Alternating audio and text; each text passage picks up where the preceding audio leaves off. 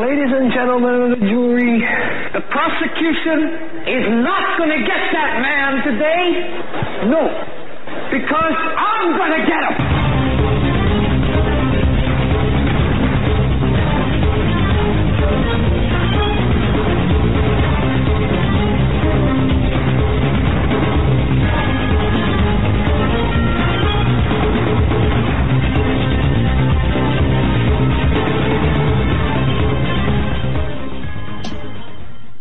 You know, we have cough buttons here, and that's what they're for. When you cough, you're supposed to use them. Hence, uh, well, I didn't. So, in case that came across air and blew people's, uh, it did.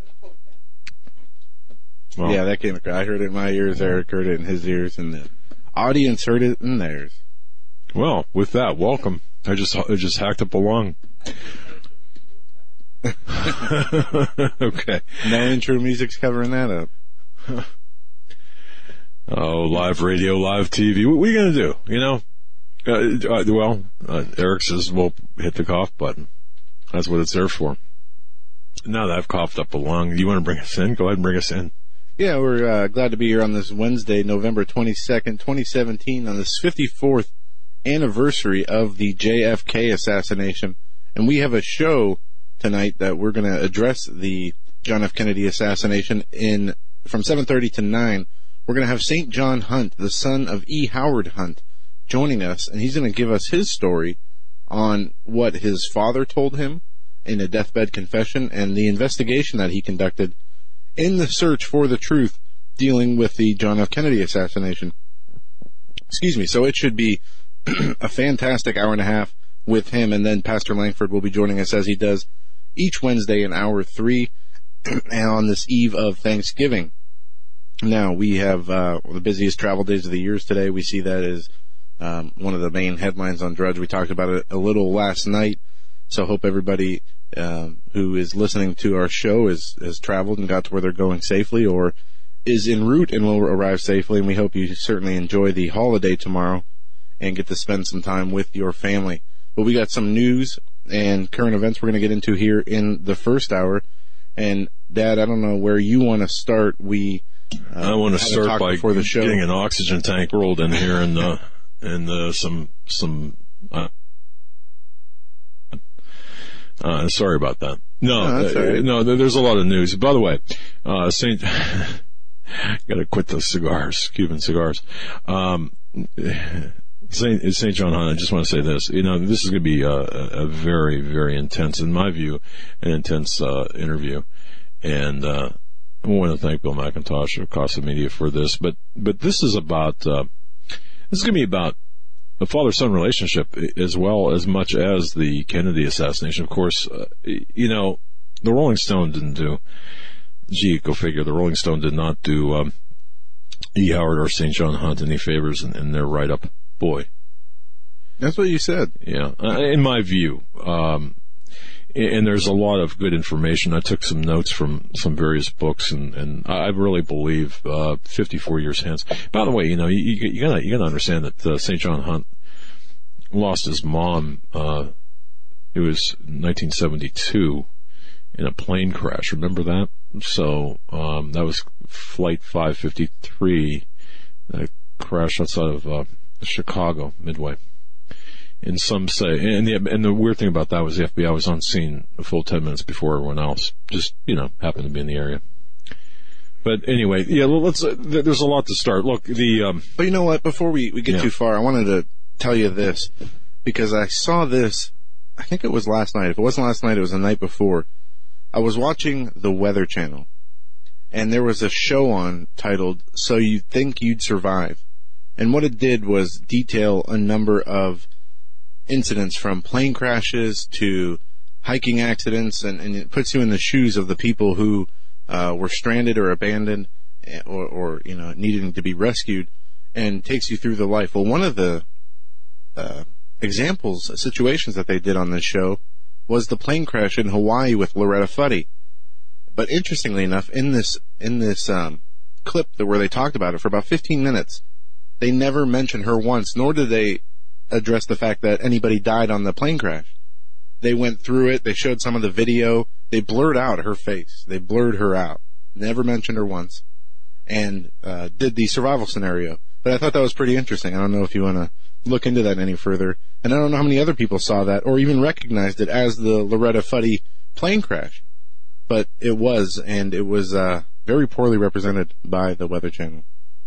Not that you'd expect politics from it, but Well, they could have told the truth the about weather- what really happened. what was the Weather Channel doing? I, I don't quite understand what, what that whole deal was about, but uh, that whole Fuddy plane crash was was a lot. Was you know there there's a book we had. Uh, well, just go back and, and search of uh, Loretta Fuddy on our on our YouTube channel, or and, and you'll find the the real story there. I, I have no doubt in my mind. Um, I've got no doubt in my mind that there's that that, that was that was there's Yeah. nothing there's nothing true that you read about that particular crash except for um, the individual who did the research, the individuals who did the research. Well, what was interesting about it, they ne- again, they never mentioned Loretta Fuddy, and they claimed that ev- everybody survived the plane crash, and they said it in a way where you could argue, yeah, well, a woman died in the water from something unrelated to the plane crash, but it was interesting the way that they portrayed it as a, you know, um, some kind of heroic survival situation, like these people were stranded in the middle of nowhere, 500 miles off the shore, in real deep water, which that wasn't the case. But I find that to be interesting. Uh, the You way that they used the- that example. stand up in the where, where they were at. Yeah. Um, since it is on this eve of Thanksgiving, a Thanksgiving tradition of the president pardoning the turkey was I, I love it. today. I love it. He he almost did. What did he say? He said, uh, "I, I love. I love. Uh, seriously, the way the way Donald Trump had uh, talked about not pardoning the turkeys. yeah. Um, to me, that that that's pure Donald Trump, and that it's just funny to watch. I I mean, you got to have a sense of humor. Well, the media and the left and some on the right definitely do not. We looked at this earlier um, from AM Joy Joy Reid on MSNBC to a number of people. You got to read some of these tweets about what the uh, president got as far as backlash on Twitter. The tradition of presidential turkey pardoning every Thanksgiving should be a lighthearted, fun event devoid of politics. But because of the media's hatred for President Trump, even this pastime has been turned into a political gripe fest. As Trump carried out the annual holiday tradition, cracking jokes along the way, as presidents before him have done, journalists took to Twitter to complain about any and everything they could think about the pardon, showcasing their inability to take a joke even for a moment. Now I want to go through some of these tweets. But, because but by the way, funny. uh, speaking of turkeys, I, I went turkey hunting today. Did you get anything? Well, I'll tell you something. Uh, I got a turkey, but man, the, the, the, the shoppers in the frozen food aisle after I, after I shot the shotgun, they just bet. went every which way, but I got the turkey, I brought it home. Um, citation for firing a weapon inside the grocery store, but I got, I got a 22 pound turkey. Well, congratulations, and, and that's a good job. Hunting, capturing a kill on your first hunt out. Yeah. Can't yeah. beat that. And they were sitting, they were sitting right there. I don't, I don't know, understand what the big deal is. I had no problem. No, that's pretty funny. Back to Trump's turkey hunting or turkey pardoning. Joy Reid issued this tweet. Gotta say, these traditions, the turkey pardon, and other cutesy things presidents do are lost to the ether for me when Trump performs them. The legal, ethical, and moral clouds over his presidency are like a film on the camera lens. That was not a funny one, but there are a few in here. Um, here are a few that are that are pretty good. You have uh, a Jess Dweck says at tomorrow's turkey pardon, Trump is going just going to pardon Joe Arpaio again, then stomp both turkeys to death. Uh, another one. Let's see. Uh, Conan O'Brien. President Trump didn't pardon the whole turkey, just the white meat. I thought that was pretty funny. And Wait, n- okay. and Jim Really? Acosta, good gravy. Sounds like Trump was considering overturning Obama's final turkey pardon. I thought that was a little humorous. Too. Well, well, uh, and that was the intent. I think the humorous intent of, of uh, Donald Trump going in and overturning the that that was supposed to be funny. Don't make it racist. I, I, really, you got to you got to go there, Conan O'Brien. You got to go there. You, Well, yeah, he does. But I see, see, I see that as a joke. I well, yeah, okay, but, but okay, fine. You know what? I, I could make some off-color joke about a racist, uh, and, and yeah, I guarantee you.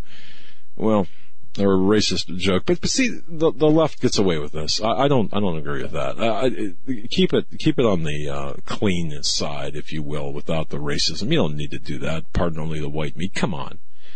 Okay, you, you take a joke and then you, uh, th- th- to me anyway, then, then you because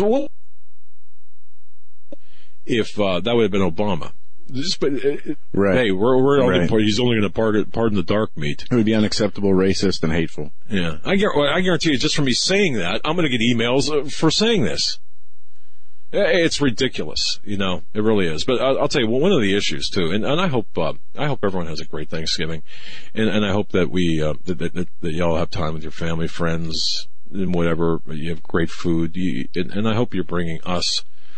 Uh, by the way, I'm, are you doing a show tomorrow? Yes, we are. All right, you and John are doing a show tomorrow. I'm going to be doing a show tomorrow as well. Um, uh, so, but although, although I'm going to have to help my wife with the turkey, but I guess I can run in. You killed it. the It's only fair that you clean it and cook it. Yeah, I was, I was surprised. Um, I was surprised that, you know, the, the, the pellets must have just brushed those feathers right off there. But, um, and, and I don't know what the bag deal was, but was in a bag and anyway, um, No, real quick, uh, you're doing a, a yeah, show going tomorrow. to do a show tomorrow. We're going to do a show tomorrow. I'm not sure what time we're going to do it. We might do it early in the morning, which it would still air on Global Star, uh, channel three between two and three. But the archive or the, the live and archive link on Blog Talk might come out a little bit sooner. Whenever we, we do complete it, we're going to publish it there. And today, we really did a, a Thanksgiving show today. And we put that show up on YouTube because we didn't really get into any news or, or politics. It was just a, a set back, uh, laid back, uh, show where we talked about a number of things from gratitude to the origin of Thanksgiving and who and why that came about. And it really was a good show. So that's up on YouTube for people who don't want to go elsewhere to find the show. All right. And you can go, also go to BTR Blog Talk Radio. Just go to Hagmann Report and click on the options. Uh, Blog Talk Radio for, for my show as well, as well as Global Star Radio Network, but BTR there. And also I would, I would ask everyone to click the follow buttons on respective shows.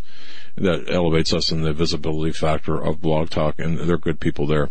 Um, but I got into today really what the Uranium One, um, criminal, criminal syndicate's all about. And I think that you've got multiple scandals. You're getting into the news. You got you got multiple scandals right now plaguing the the previous administration or administrations, in particular Obama. You've got um, you've got the email. you've got the unmasking of the uh, the NSA wiretaps.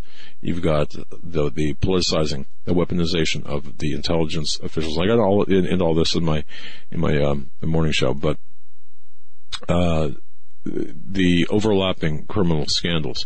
If we don't see a criminal prosecutor, or if we don't see some sort of Watergate style hearing against against the or, congressional hearing against the the former administration and current people people currently in the Justice Department, I, I don't know we've lost our country, I believe, because the the level of criminality that exists and lawlessness that existed and was uh, ongoing during the Obama administration is beyond it's it's beyond description.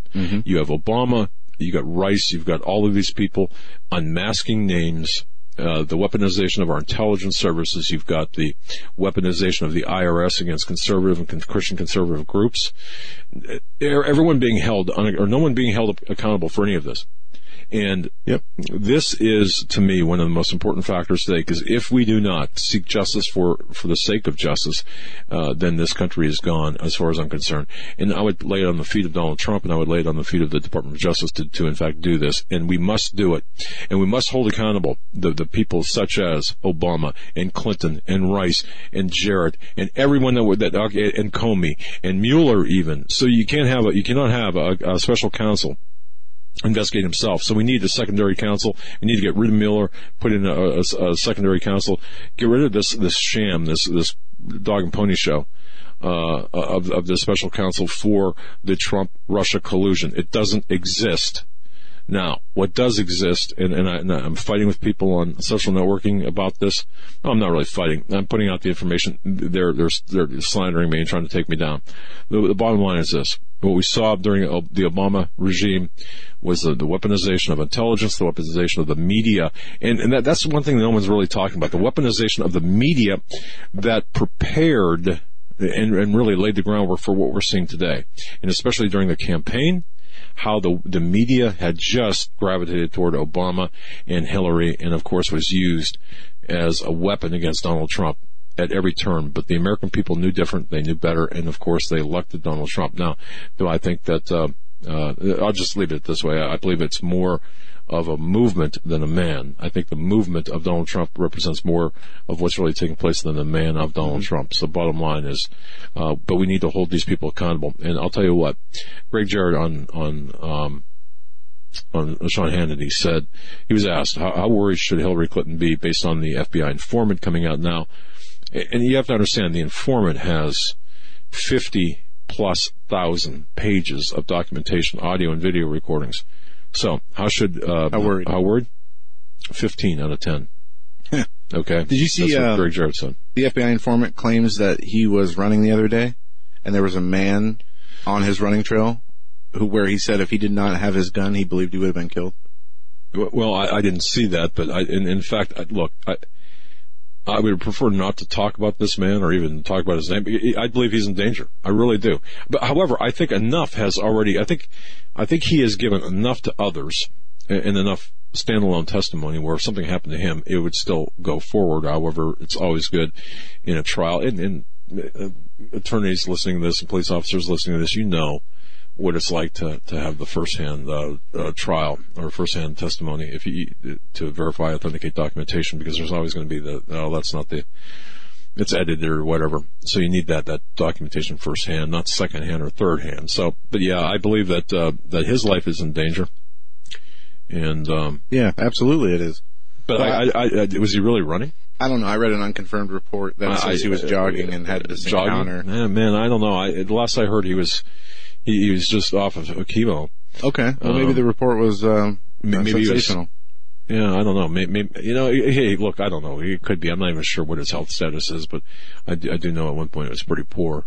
Um, so not to switch the topics too far, but another speculative report I saw is saying that Joe Biden is one of the uh, people who are on the list of politicians who were part of that $17 million in the last 20 year sexual assault settlement, sexual harassment settlements in Congress. Boy, that would be a big surprise to me. You know, I just, um, judging by all the, all the pictures. Paul that, Joseph Watson yeah. did a video today on, on, and that says it all in that video. Uh, I'm going to tell you, if, if you watch the body language of the people, you, you don't even have to be a body language expert. Watch the body language of the kids, the women, uh, tell me that there's not something off there with Biden. Mm-hmm. Well, reports are coming out from Secret Service that he liked to swim naked, that they would uh, make up excuses, up make up excuses to get the women out of the room. There was an encounter that a Secret Service agent had. Apparently, his wife took a picture with Joe Biden, and Joe Biden cupped her breast, forcing the Secret Service agent to physically confront him, which got him suspended for a week. And I think you're going to hear a lot more stories like this coming out as time progresses because the there was an article on Drudge yesterday. Uh, Donna Brazile was interviewed in in uh, relation to who is going to run for president on the Democratic side in 2020, and she said there could be up to 25 candidates that are rolled out for that election. Anybody from Kamala Harris to Joe Biden, Kamala Harris. I'm going to tell you what, what a piece of work that would be. De Blasio, Rahm yeah. Emanuel, they were all on the list, and many people, uh, many articles have polled the uh, voters, some of the voters, and they say that if right as of right now, Joe Biden would win in a head-to-head against Trump in 2020 election, which I don't buy for a second. But the Congress is becoming riddled with sexual scandals, as we've seen in Hollywood and, and in parts of the media.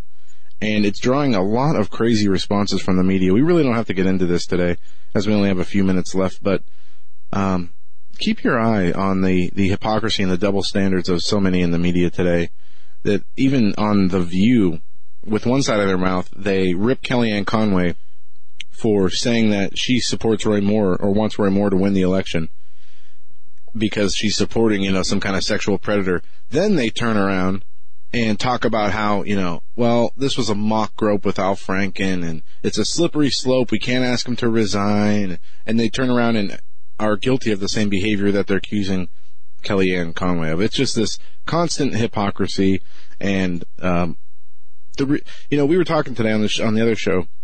What's the reason that the, the media is so uh, rabid about this anti-Christian, anti-white, you know, transgender, just morally bankrupt. Uh, everything that they're promoting is morally bankrupt. and I wonder if it's not so much for the the small percentage of people out there who believe in it, or is it for exactly the results it is getting? Uh, for to put the people on the right, the Christians, uh, get them in an angry mood, make them uncomfortable, get them to possibly, uh, you know, slip up and and and uh, fall into this these these emotional traps that are set. And I wonder, I, I bet it's a, a lot of both that we see for reasons that they, they're doing this. I mean, obviously they're not planning on airing a broadcast promoting transgenderism. They don't believe they're going to convert any Christians to believing that their side is right. So why are they doing this? So the, at the pace and, and uh, that they are. Why? Yeah, why? I, I, well, because That's what I want to know. I, I think one part hubris, one part stupidity. I mean, it's just so far way. out there, uh, what they're promoting anymore. Yeah, yeah, it's it's it's almost as if they they, they live in a world where they their own little bubble, uh, and, and I think that that's not uh, that's just weird. We have a conference. Do, we agree? To, was I sleeping when I agreed to a conference? No, we, um, this was something that's upcoming in April that Coach Dave was putting together. And I believe it's April 22nd, 23rd, and 24th, or 22nd, 23rd, where, uh, Coach is getting together, you, me, I believe Russ Dizdar, maybe Pastor Lankford, Paul Begley, a number of people, Pastor Mike Spalding, to come together to a, for a conference in Ohio. I'm not sure if it's in Akron or Canton. I'm bringing my Um, dog. Oh, I'm sure you'll be able to. The last, I don't know if it was coaches conference or if it was that Nephilim Mounds conference, but we had a lot of fun last year. oh we yeah, were yeah, but I just don't. I don't know. Well, watch So- for that. Some, some. Were we supposed to mention that tonight? No, Pastor Paul Begley wanted to mention it on his TV show tonight. Right. So that's what that that was about. Because But I, I have a note here. It says conference mentioned. I don't know what even. I, I don't remember writing that down. No, so that's I for don't Paul know. Begley. All right. All and right. we have uh, just a few minutes Did we left. run out the clock yet or no? Not yet. Just a few minutes left before the break before we bring in uh, St. John Hunt. And if you can't tell, it's almost like a, a Friday, the atmosphere Isn't here, because Friday? we have the holiday tomorrow. Want to touch on this story. Since the attack, Rand Paul hasn't taken a single breath without pain. Nice. The average person takes 20,000 breaths a day since November 3rd. Rand Paul has not taken a single one or gotten a good night's sleep without excruciating pain and coughing. Why do we bring this up? Because we have not really, uh, we, we saw what the news brought out trying to blame Rand Paul for this attack because his lawn clippings were not cleaned up or he he wasn't a good landscaper. But the person who attacked him, the charges have not been raised, and I'm starting to wonder why. We saw the severity of his damage, the six broken ribs, punctured lung, fluid in the lungs. It's a federal after- violation for to be to Yeah. attack a, a sitting congressman or senator. And not only that, you know, it was an unprovoked attack. It it was a cheap shot when he wasn't even looking. And this guy is walking away without a felony charge. And I find that I don't understand why. Is this political bias in the prosecutor's office? Or is there something else going on behind the scenes, which I don't really believe because we've seen Rand Paul talk about this and he's not calling for, you know, mercy on the guy. He's not saying throw the book at him, but uh, we saw the article last week where they said expect the charges to increase. The charges have not went anywhere, and I want to know why that is. Yeah, I, I would as well, and I would suspect Ron Paul, Rand, yeah, Ron, Rand Paul would as well.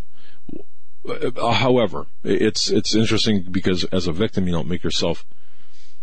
Um, it, it could be seen as this kind of a weird thing if you kind of push your, push for federal law to be enforced as you know using yourself as in the victim status. I, it, you shouldn't have to. Um, the law is pretty clear. You attack, you assault a sitting congressman. It's against, it's a federal violation. So federal, viola- uh, federal, uh, law should take care of it. Yet the Department of Justice is not filing federal charges against this. It's not about the lawn clippings. Anyone who believes that is, or about the landscaping, as you said, Right. anyone who believes that is absolutely, you know, I got a bridge to sell you in the middle of the. Yeah, the guy it's, was- it's BS. The neighbor's been trying to sell his house for 10 years. Yeah, okay. It's not like, Gee, uh, what's wrong with know, that picture? Yeah, it, it's, um, it, it, it really makes me angry that we see, you know, just imagine if this was, uh, Chuck Schumer who was the victim.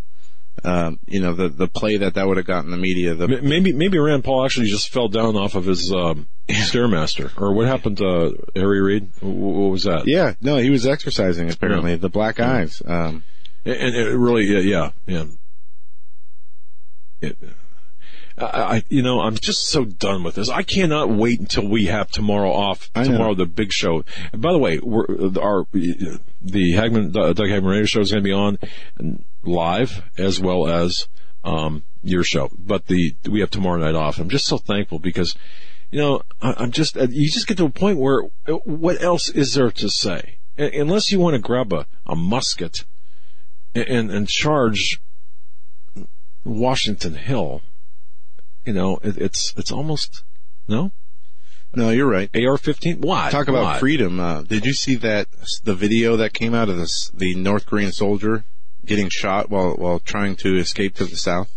Yeah, and he had a bunch of parasites in him. Is that the one? Yeah, yeah. Yeah. Well, they released the video of him making his mad dash from the north to the south, getting his car stuck and getting out into trying to run and then being gunned down. Now, now that's something to be thankful for. You're not over there. Right, and he woke up out of his coma or out of the surgeries and he was uh, crying and you guys got to read the story. It's a really a very touching story about what the guy asked for when he woke up. He just wanted to hear some music from South Korea and see the TV to make sure he was really there and uh you talk about, you know, doing all you can to strive for freedom.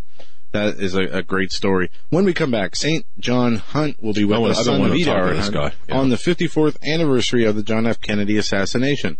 We're going to dig into this when we come back on the other side. Don't go anywhere.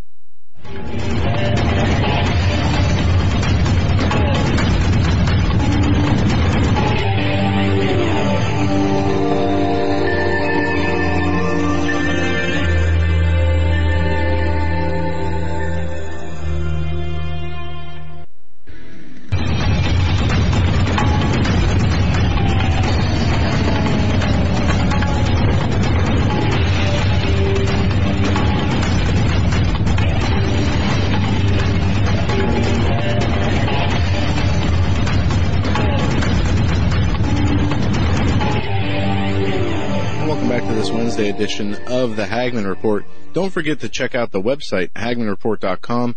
There we post a bunch of news stories every day and we have original content also. Peter Chowka has a new article up there. Mark Levin gets his own show at Fox News. That's a, a great piece. Go there and, and read that and check the show daily. We update it every single day, except usually on Saturdays. I Hey, don't hey, Peter, the news. Uh, after the show, Peter, I'm, I'm gonna. Can I call you after the show, Peter? Peter, are you there? Can Uh, you hear me? I'm sure you can. I, I'll tell you what, or give me a call after the show. But, but not, no, I'll give you a call. It's, uh, West Coast, East Coast thing, you know. But, alright. Before we Is get it- to yeah, go ahead. before we get to St. John Hunt, just want to bring you a quick word from Greenevative. From tomorrow morning until the end of day Monday, Greenevative is offering their sale, their Black Friday through Cyber Monday sale.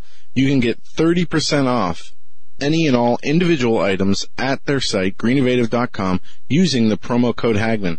The sale only comes around once a year, and I believe this is the biggest discount that he's offered for everything from his uh, power uh, portable rechargeable battery power pucks and so much more. We got the mission pack that's still for sale there, as well as uh, all the, the accessories that you need. Go to greeninnovative.com. Again, 30% discount from tomorrow until the end of day Monday using promo code Hagmann on all individual items on the store, at the store. That's greeninnovative.com.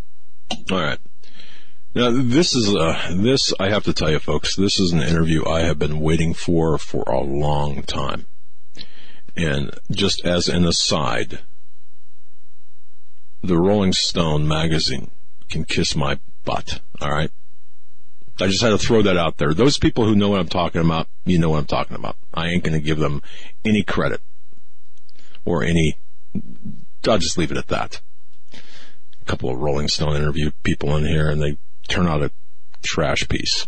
But what do you expect? Anyway, uh, but th- this next gentleman, and the reason I mention that is because uh, there was an article that was uh, John, the producer, had uh, given me on on E. Howard Hunt from the Rolling Stone, titled "The Last Confession of E. Howard Hunt," and um, I, you know, I just I read it.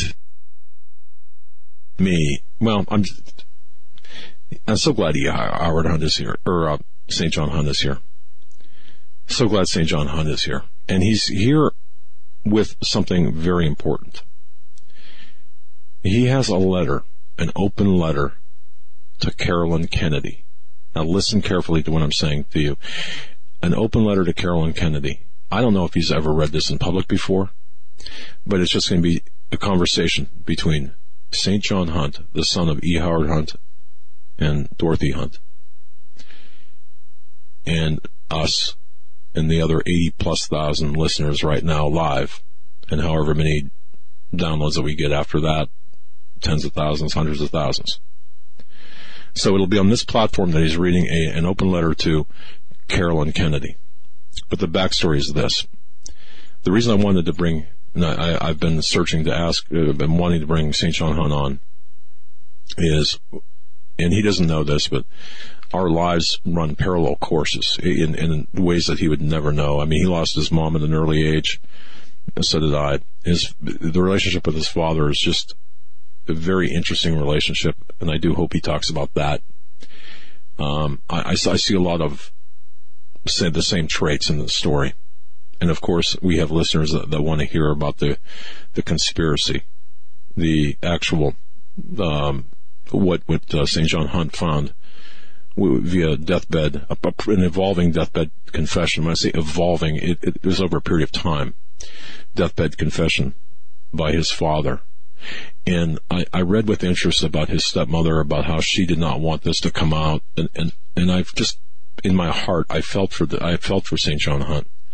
And as I, as I read through St. John Hunt's life story, I just, I, there was something that connected with me. A lot of things that connected with me. And we're close in age too. We're not that far off in age. And we've had similar pass, with the exception of the CIA, obviously. That's not me. It's, but socially. I, I look at St. John Hunt as a, as a, as kind of a hero in a, in a way. And maybe he might object to that characterization. But for him stepping out and saying what he said and for him attempting to do what he had and doing what he had done with his father, I give him a lot of credit. And of course, St. John Hunt has written, co-authored a book titled The Bush Crime Family with Roger Stone. He is a successful, successful author and musician. He was born into a spy family. Now this is the actual script given to me by, by John. I gave you my personal take on St. John Hunt. And I, we, him and I never spoke before. But I feel somewhat of a kin, uh, kinship with him, kindred spirit with him. But both his father, E. Howard Hunt, and his striking multilingual mother, Dorothy Hunt, again, who passed away on December 8th, 1972. Many, and I remember that plane crash. I remember talking to my mom about that. By the way, my mom passed away just six years after, six, less than six years later. My mom did. But I remember talking to my mom about that crash the day it happened. Anyway, you know, um, his parents had both distinguished careers in spycraft that spanned decades. St. John himself even assisted in, in his own way, that is, with some of their covert activity when he was old enough. It was only when he was in his teenage years that he learned, however, the full truth about his parents and, that, the fact that they did not work for the U.S. State Department. And while approaching his death, E. Howard Hunt made a confession about the role, about his role in the JFK assassination. Some people take issue to that. Some people will will diss that whole thing. They'll, they'll make snide comments about.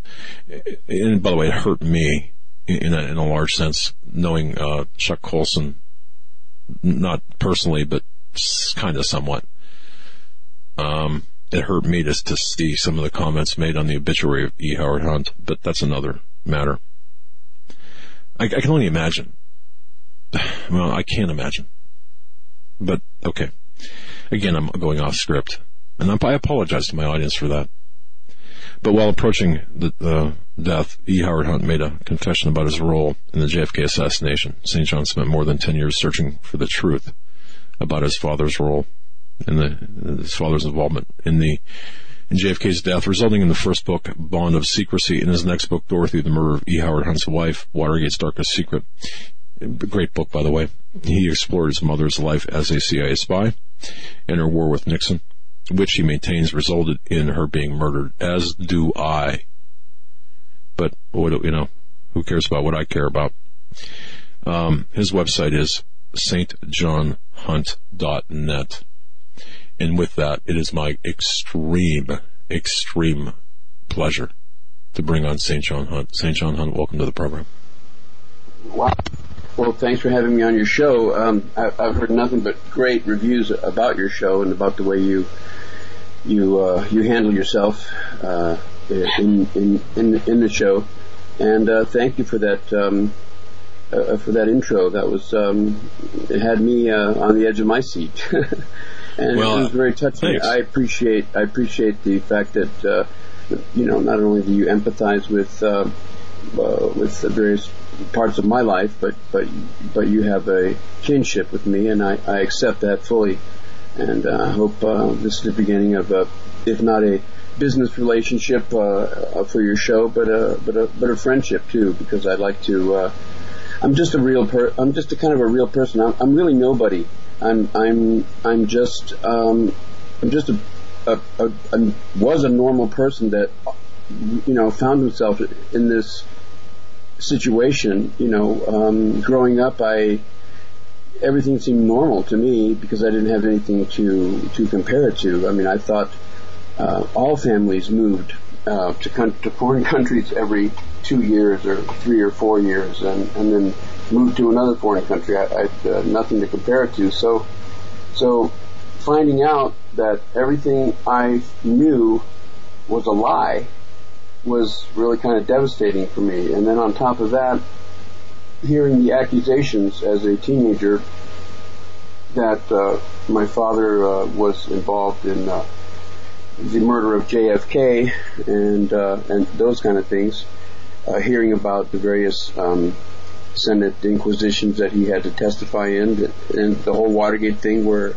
he was in prison for uh, three and a half years. Um, he was a broken man, but uh, my father taught me and showed me that uh, that you just can't uh, you just can't give in. You have to get back up somehow and uh, and get your life together. And after years of, I'll be honest, after years of substance abuse um, which I didn't know really what fueled my substance abuse, but for practically 30 years, I um, I, I, abused drugs of, of different uh, kinds, and and I think it was all this uh, all this Watergate, CIA, JFK stuff that uh, I just couldn't wrap my head around. It was so so incredibly vast. It, it had uh, affected you know so much of my life, and then uh, you know, and then I'm left with uh, this huge mystery. Well, who was my father? Who was my mother? What did they really do? Why were we really going to this country and that country and this country? And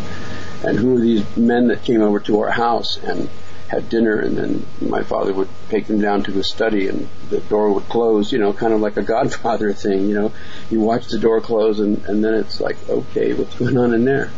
So it's it's been it's been um, uh, you know, it's, it's all valuable because um, it's really made me who I am, and uh, and and I don't let this whole uh, JFK, Watergate, CIA thing um, dominate my life. Um, but uh, every every fall, especially of course around this time of year, I will um, uh, agree to um, to go on to uh, one or two shows, and and I will do one or two lectures at the various JFK conferences in Dallas or in New Orleans in October. I was there. So, uh, well, th- anyways, th- thanks for having me on you. your show. Well, you know, th- thank you, number one, for appearing tonight, the 54th anniversary of the JFK assassination. And, and that, of course, is when America lost her innocence, I think, at least officially. And, and you know, that to me is we'll get into that. That's kind of a footnote, however, because, um, but, it, it's it's just interesting to me again. Uh, St. John Hunt, the man, uh, the man that came out of this spy family, is to me uh, a topic, a subject all by itself, and and your experiences, the loss of your mom, the um, the growing up in in because I know more. I, I look, I know a lot about you. I, I feel not that I'm a stalker, but I was reading about so many articles about how you grew up, and I, I got to tell you, um, that had to be like just it, it really had to be uh, uh, well, I don't even know the word except traumatic. Rough, traumatic. There you go. Traumatic. Rough. Yeah. Yeah. Yeah. Well, you know, they, uh, it, there's a list of uh, the most stressful uh, events that can happen uh, in one's life, and of course, one is the death of a parent.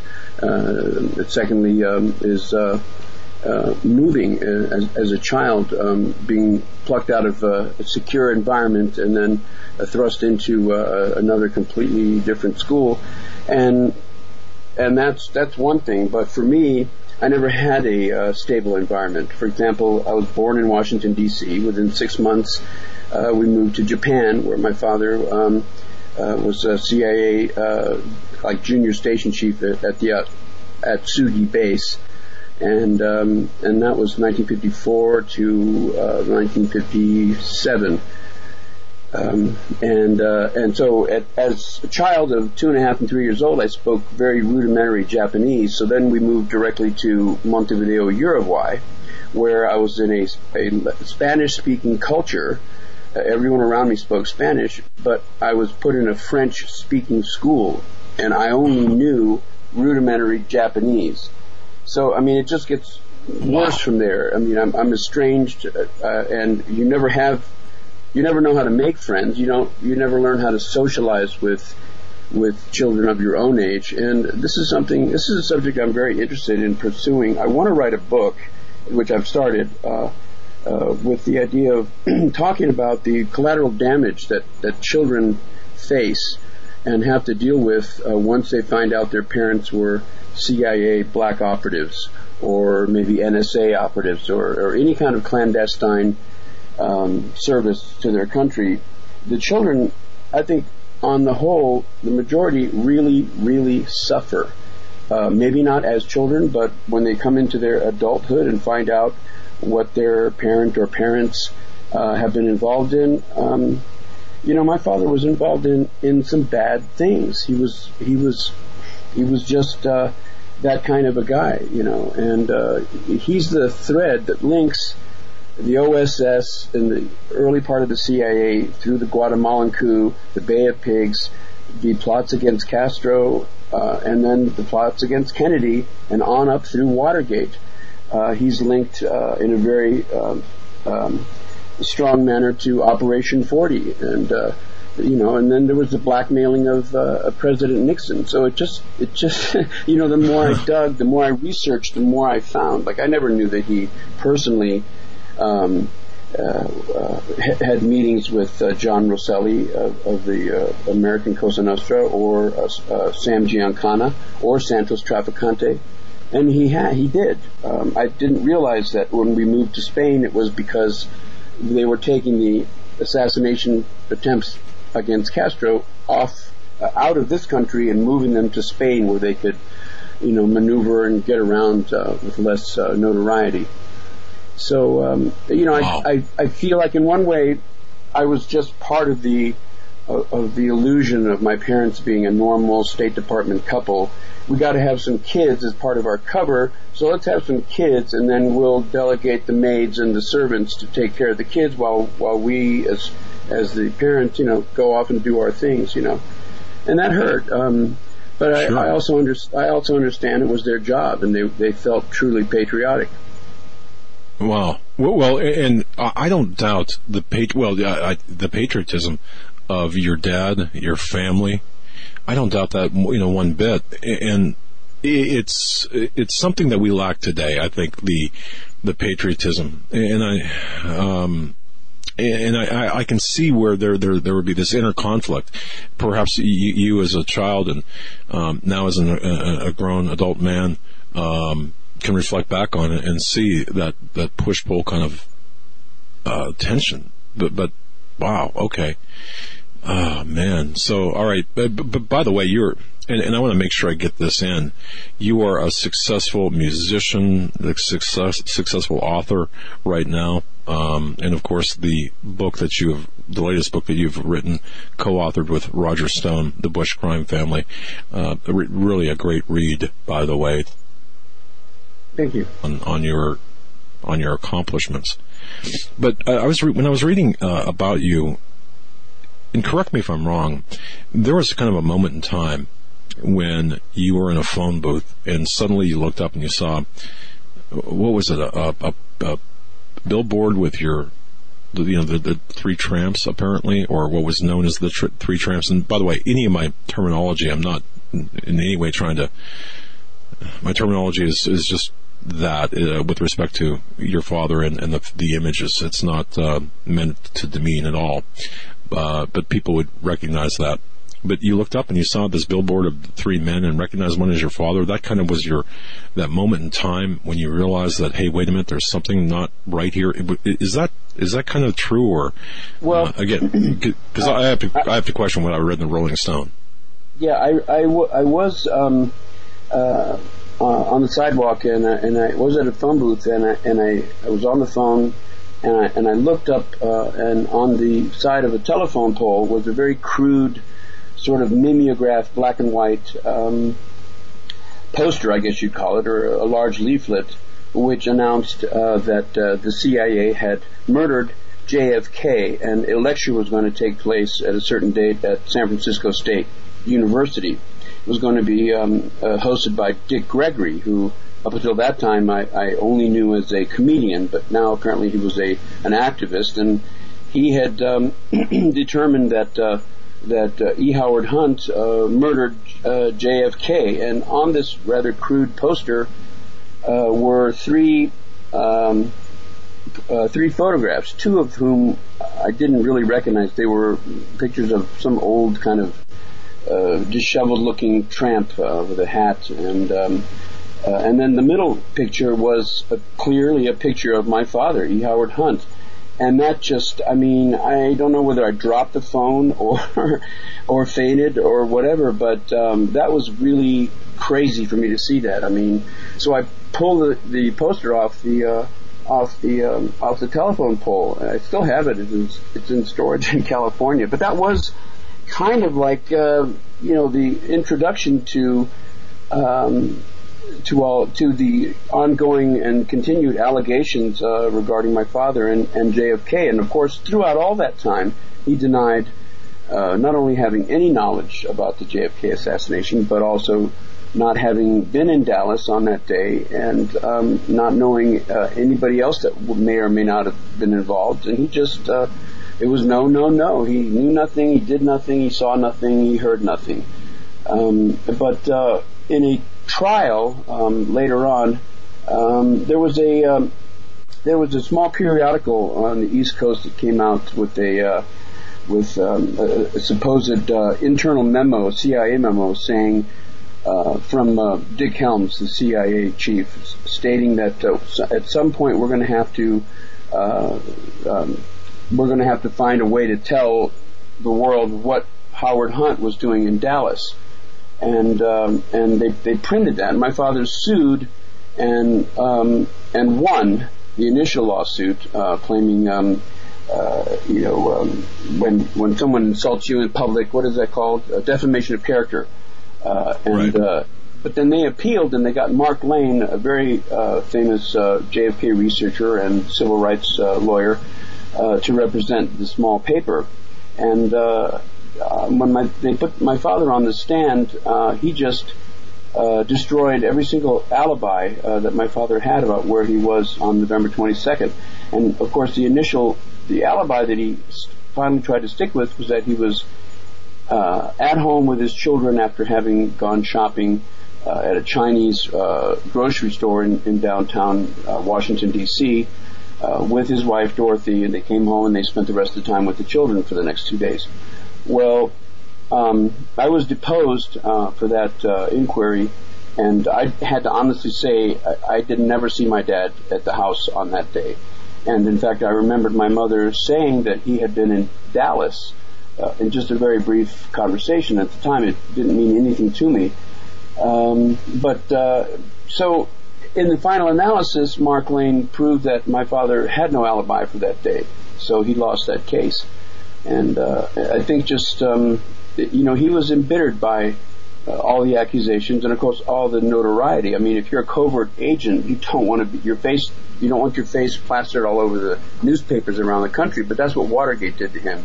It also broke his heart because he he um, he thought he was dealing with men of a deep, uh, high standard of moral value, and uh, and that he was doing things, uh, you know, to protect this country, and uh, and they took advantage of him. And I always wondered why my father allowed these men to use him, that he couldn't see their transparency because he was so intelligent. You know, but I think it was his ego that got to him. You know, I'm going to work for the White House. I'm going to, you know, be a special uh, spook, a special spy for Richard Nixon. And in the end, it's what brought Richard Nixon down. And in the end, it's also what killed my mother because there was this threat, blackmail threat, uh, for continued financial support uh, from the White House not only for my family, but for the four Cubans who had been arrested at the Democratic National Committee headquarters on June 17, 1972. And um, Nixon was paying out money, but then once he got elected in November, um, he, uh, you know, the money stopped, and that's when uh, my father and my mother uh, bumped up the the uh, severity of the threats. You know, literally saying to Chuck Colson, who was one of Nixon's inside uh, special counsels, that they had uh, uh, evidence that it's going to bring Nixon down. It's going to blow the White House out of the out of the water. And and of course, my mother took some of the evidence to Chicago, along with Michele Clark, who was a CBS anchor, the first black newswoman to become an anchor for a major media, CBS, and uh and they uh, they knew my mother was going on that flight. They bugged our phones. Everybody, we all knew that as children. Uh, they followed us, everybody around. It was crazy, and they they brought the plane down. I mean, they they uh, the plane crashed. She died. The evidence was taken, and uh, my father um, kept his mouth shut. But right after that, and pled guilty three days later, and just that was it. I, I heard the uh, telephone call.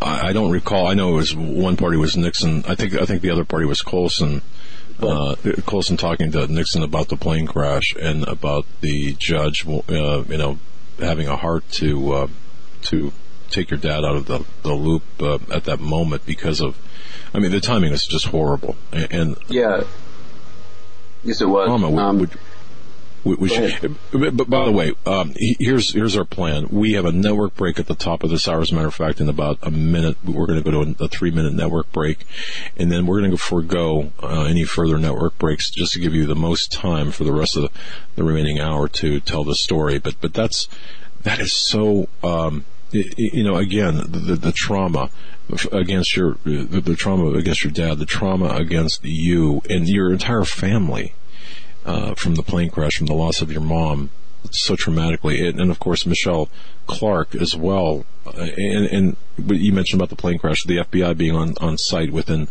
uh, minutes, really, long before the, the fire department ever got there or first responders ever got there. Just so crazy. We're going to pick up on the other side of this network break. Our very special guest is a man that I, I do have a lot of. Uh, uh, I, I, feel I feel a camaraderie with, and, and I have a lot of uh, respect for, and that is St. John Hunt, the son of E. Howard Hunt. We're going to be right back. Global Star Radio Network, BTR, YouTube, all platforms. Thanks for joining us on, on this day before Thanksgiving 2017. Very historic day. And also remember, uh, St. John Hunt has a message, open letter for Carolyn Kennedy. Stay with us.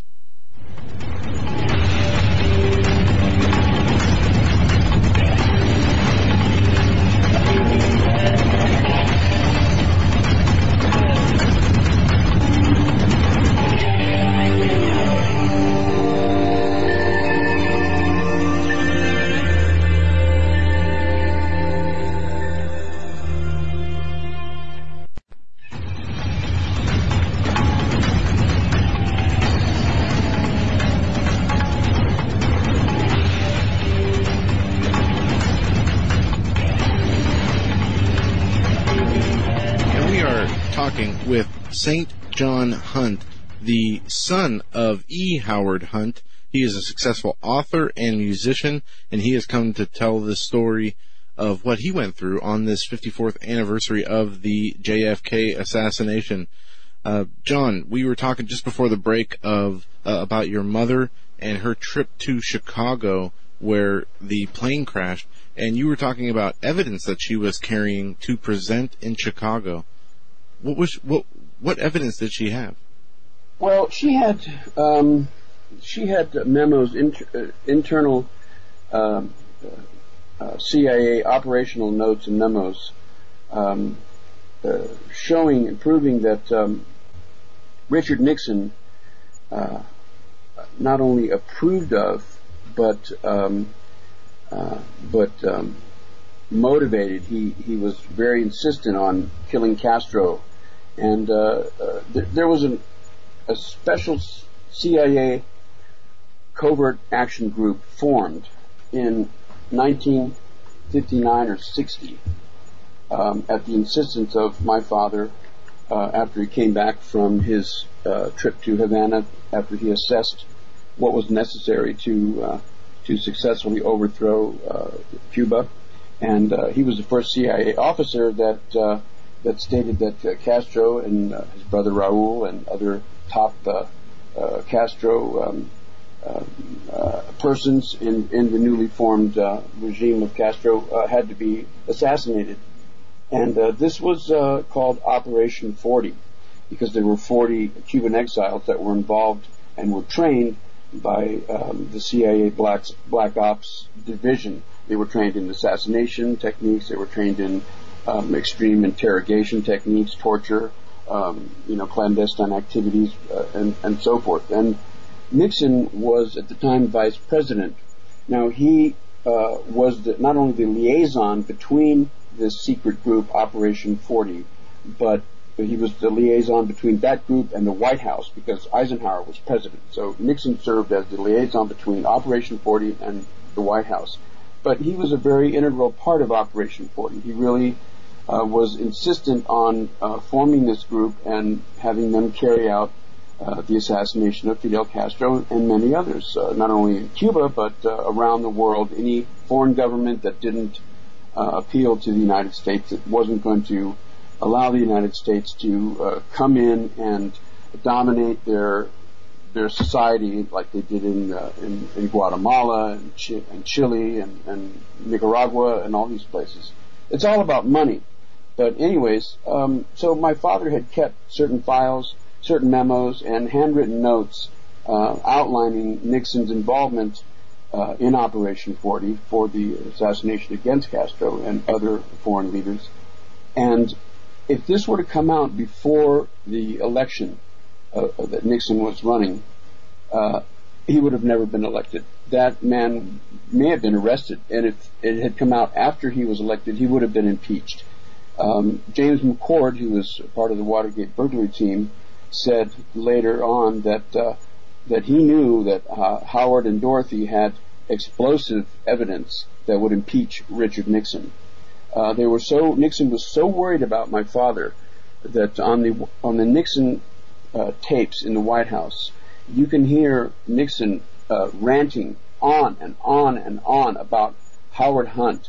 He says Howard Hunt, he's got to be paid off. We've got to keep Hunt quiet. We've got to keep Hunt happy. What's it going to cost?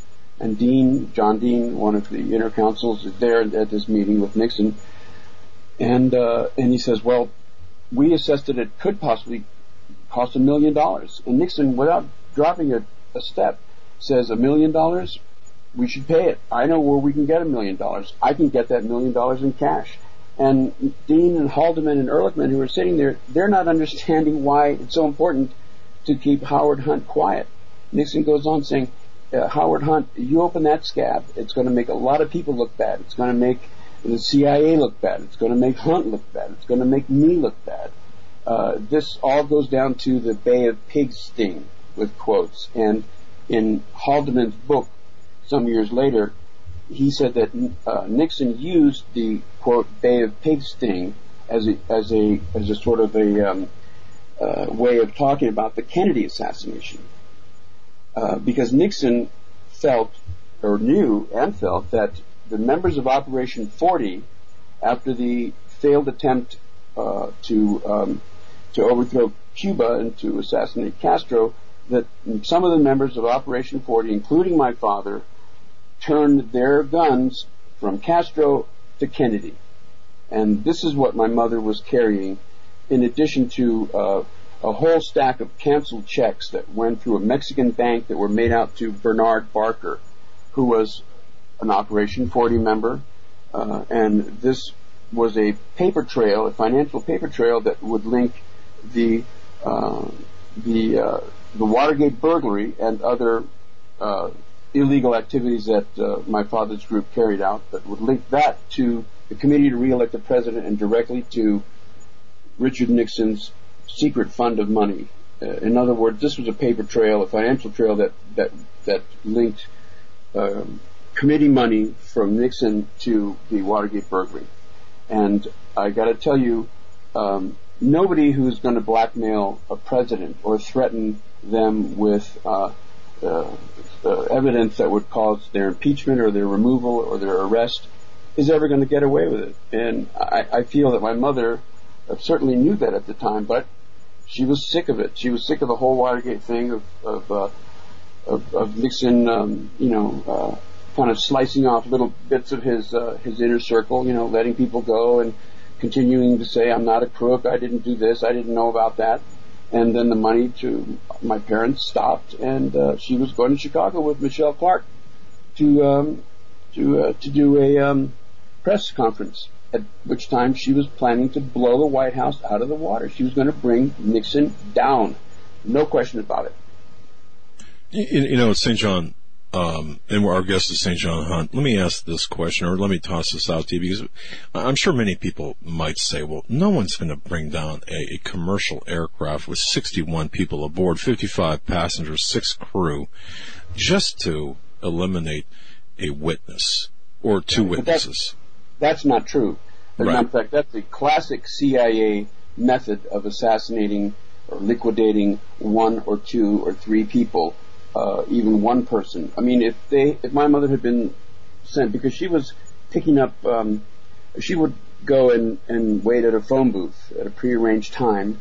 A phone call would come in late at night, giving her instructions to proceed then to, let's say, an underground parking lot uh, and, uh, and and pick up a, a, key that was taped to uh, you know the side of a of a of a you know a pillar, a column, or something like that, and then that would unlock a locker in the Greyhound station or at the airport, and then that would lead her to another key that was taped under a phone booth, and then she would go and get that, and then she finally arrived at a at a locker or something where there would be a satchel bag full of money. Uh, if they after setting this multi-part, um, you know, pickup thing, they could have killed her at, at any time. And she carried a 25 semi-automatic uh, uh, Colt uh, revolver with her. And um, but uh, if, if she had been murdered on her own by herself, what is the investigation uh, going to, uh, to exactly. focus on? Exactly. It's going to focus on that one single person. But you take a, a plane out, you take a, an apartment building out, you take a movie theater out, uh, then the investigation is focused on the plane crash. Yep. You know, the apartment burning, or the you know, the theater on fire, or what what have you. And that's a classic uh, CIA way to get rid of somebody with the least amount of um, of focus on the individual that you want released. I mean, that you want killed. Exactly, and you know, um, and I remember, I remember this like it was yesterday, even even uh, 45 years ago, this year when your mom passed away on December 8th, 1972. I remember talking to my mom about this, and um, my mom saying, you know, uh, that was murder. And I, and, uh, you know, I was a young man at the time. I didn't quite understand what she was, or, or really comprehend the enormity of that. But I got to tell you, you're exactly right. And and this, and uh, again, my heart goes out to you because of that. Now, was your mom a CIA asset? She was. Um, okay. She she was. Um, she went way back uh, to 19. Let's see, 1944. She was uh, employed in the, by the Treasury Department in Bern, Switzerland. Now, in 1944, that was just before the World War II ended, Bern, Switzerland uh, was the one single country that the Nazis did business with, and the Nazis would uh, uh, send all their money, their gold, melting down the teeth of the Jews they had uh, murdered in the Holocaust. They would melt them down and send them to various banks in Switzerland. So she was in charge of a of a um, of the OSS project. And Allen Dulles, by the way, was OSS chief in Bern, Switzerland. OSS later became uh, CIA, uh, the head of CIA for many, many years, a good friend of my father's. As a matter of fact, my father wrote, ghost wrote, uh, uh, Dulles' book, Craft of Intelligence. But Safe Haven was the project to stop the flow of Nazi assets in Europe, track and freeze Nazi gold, art, and valuables they stole from their victims. Uh, but there was some problem between the Treasury Department and OSS as to who uh, who was in charge. So they merged uh, Operation Safe Haven uh, under the direct auspices of OSS. So my mother then merged her job at Treasury and became OSS, uh, an OSS double agent, or she was a, not a double agent, but she became an OSS agent. She was also in charge of recruiting foreign agents into becoming double agents for OSS. That's why I said double agent. That was, I said that too soon. Um, she was a beautiful, beautiful woman, and uh, what's called a honey trap. And uh, she would lure potential targets into compromising sexual situations using seduction and alcohol and then they would be secretly photographed, and then they would be blackmailed into working for the United States CIA. Um, so she she had a long history. In 1946, she went to um, uh, Shanghai and uh, worked at the newly opened Treasury Department office, which was just a cover for the new CIA station in Shanghai, China. In 1949, she fled because the Mao's forces, the communist forces, were taking over. She was on the last train out of Shanghai and uh, she was dressed in a um, in the peasant attire of a, Chinese peasant woman with a big round hat over to conceal her face, and she was sitting on two uh, straw suitcases stuffed full of Chinese cash. And I said, "Mama, that uh, that must have been a lot of money." She goes, "It actually wasn't. It was it was very little. Chinese money was worthless at, at, at that time." But uh, she had her pearl-handled uh, automatic uh, in her uh, in her garter, and uh, and that she was going to shoot uh, herself at, the last moment if she had been uh, had been caught because the trains were being stopped and searched for Americans and people that uh, were suspicious. Uh, and it was noted that uh, the Chinese Communist forces were raping uh, Americans and you know Europeans just um, dozens and dozens of times until death. But she got through with that. She met my father in 1949 and continued her her work for the CIA um, as a, as a, a, sort of an asset a contract agent. She worked at embassies. If we were sent to uh, Montevideo, Uruguay, or Japan, she would then get a job at an embassy that the CIA wanted to have someone on the inside to uh, to to steal and then photograph documents that the CIA wanted, and so that's uh, and then she would give them to my dad. So they were a, a very classic, very good CIA couple, and uh, so for her to become the bag lady, they called her during Watergate to pick up money and then distribute them to the Watergate uh, defendants um, was not that big of a deal for her. Although um, she was very afraid because she knew that uh, they were fighting the president of the United States and that this was not going to turn out in a good way. Um, ain't going to turn out well. That's right. Ain't going to turn out well. No. and um, I think on that flight to Chicago, I think she knew that uh, there was a chance that uh, she was never going to be allowed to have that press conference in, in the following days. And she took out a two hundred fifty thousand dollar insurance policy uh, for mm. for the children. And, wow. And, and then that was it. She was killed and she was gone you know, and again, my heart goes out to you. I, I know you losing a parent at a young age. Um, I just, my heart goes out to you. It really does. Um, and especially knowing what you know about your mom and, um, uh, wow. Okay. Now, now, that I've got completely off track, I mean, uh, certainly this, you could tell folks, this is not a scripted interview. And to me, this is kind of an emotional thing for me because, uh, I feel in, in certain ways that, you know, I, I I know this man, our guest, St. John Hunt. I, I, say that respectfully, of course, um, not knowing him personally, but uh, uh, just being able to kind of connect with this with the story in certain certain parts of it. Now that I, now that we've got oh by the way, uh, buy certainly purchase his book he co-wrote with Roger Stone, The Bush Crime Family. Again, co-authored with Roger Stone, but St. John Hunt, a success in his own right, successful author and musician. But now that we've got you completely off track and um, off script, uh, not that there was one the the assassination. Uh, you okay? Leading up to the days, you were estranged from your dad for a while, and um, he got sick. And oh, by the way, I I really like St. John Hunt for if not for any other reason, for one reason. He's the only man I know who told Kevin Costner to for, to perform an unnatural sex act, sex, sex act upon himself and asked him if he needed instructions, basically. Um, you know, uh, but, but that's uh, that aside. Let, us go back to the, the topic here. Um, the you had uh, you had been estranged from your father. Of course, there's a lot of, and, and again, I, I, can see a lot of myself in this too. Um, and, and you had made up and you were called to his home in Miami or you went to his home in Miami. And this started a series of events where your dad was very honest with you, even at, over the objection of your stepmother. Um, you want to pick it up from there? And, yeah. and go, go and, and, map this out however you want to map this out without, without sure. our intervention. Yeah, um, yeah, I was estranged from my father for a number of years.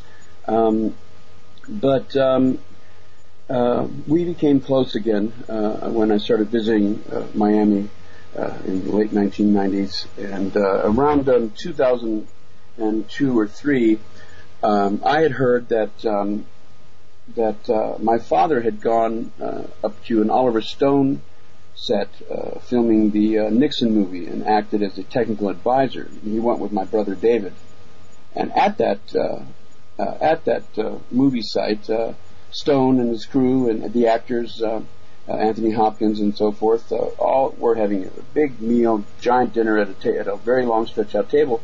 And Oliver Stone um, kind of uh, just out of the blue said, Howard, how how much money would it take for you to uh, to tell the world what you know about the JFK assassination? My father, without skipping a beat again, uh, said uh, about two million dollars. That, that's a good start and you know there was a great deal of laughter and people chuckling. But uh, and I heard about it, and I thought that was that was just a kind of a comical story. But um, and then around 2003 and four, my father was his health was failing quite a bit, and um, uh, books were coming out alleging that he was involved in the assassination. Uh, uh, and so forth. People were making a lot of money off using my father's name, and I was a little upset about that. And I thought that the way to get to my father at that point in his life was to get him pissed off, basically.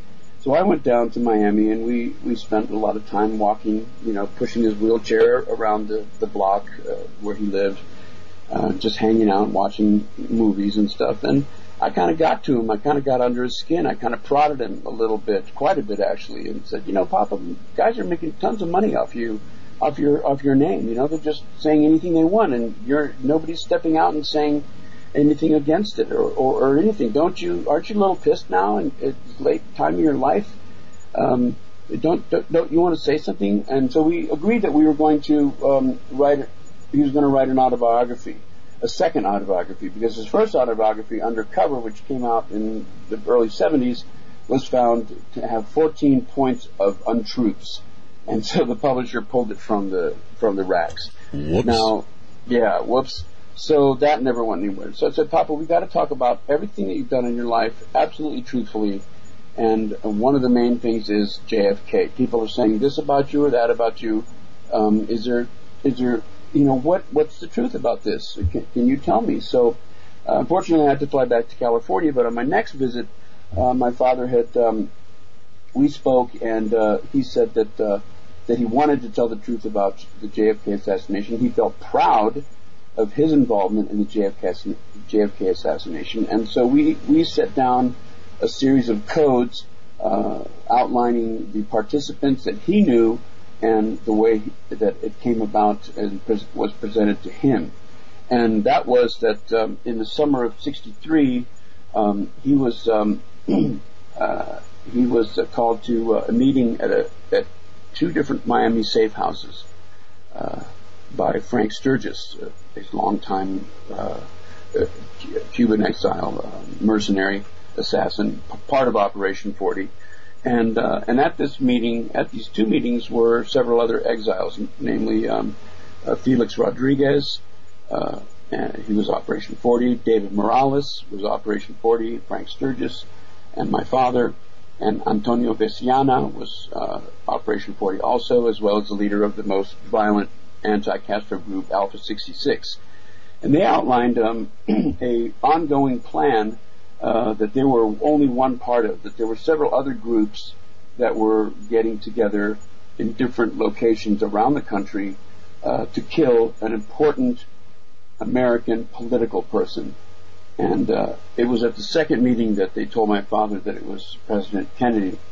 They knew my father to have hated Kennedy, and in which he did, um, and to, of course, the CIA blamed Kennedy for the failure at the Bay of Pigs. My father's dearest and best friends all were uh, subjected to uh, 18 months of torture and uh, imprisonment in Castro's concentration camps, and some of them made it back, and some of them didn't.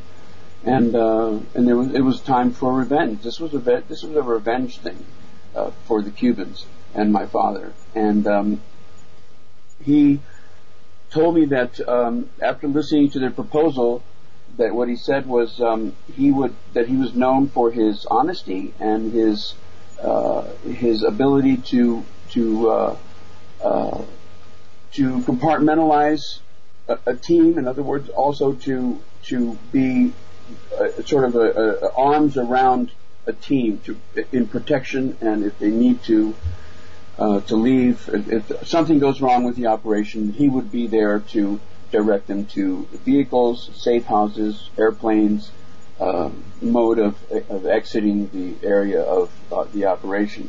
And when he said that he was a bench warmer in the JFK assassination in Dallas, because there was others. There was one at, a group that was going to Tampa. There was another group that was going to kill JFK in Chicago, and maybe one or two other places. He knew nothing about those groups. The group he was working with was going to get Kennedy in Dallas.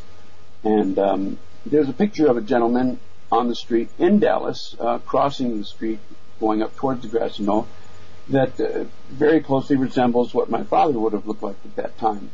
And uh, when my father said that he was a bench warmer in that operation, um, that uh, that's a very very specific word. It, it means you're part of the team, but you're you're not an active participant unless you're needed.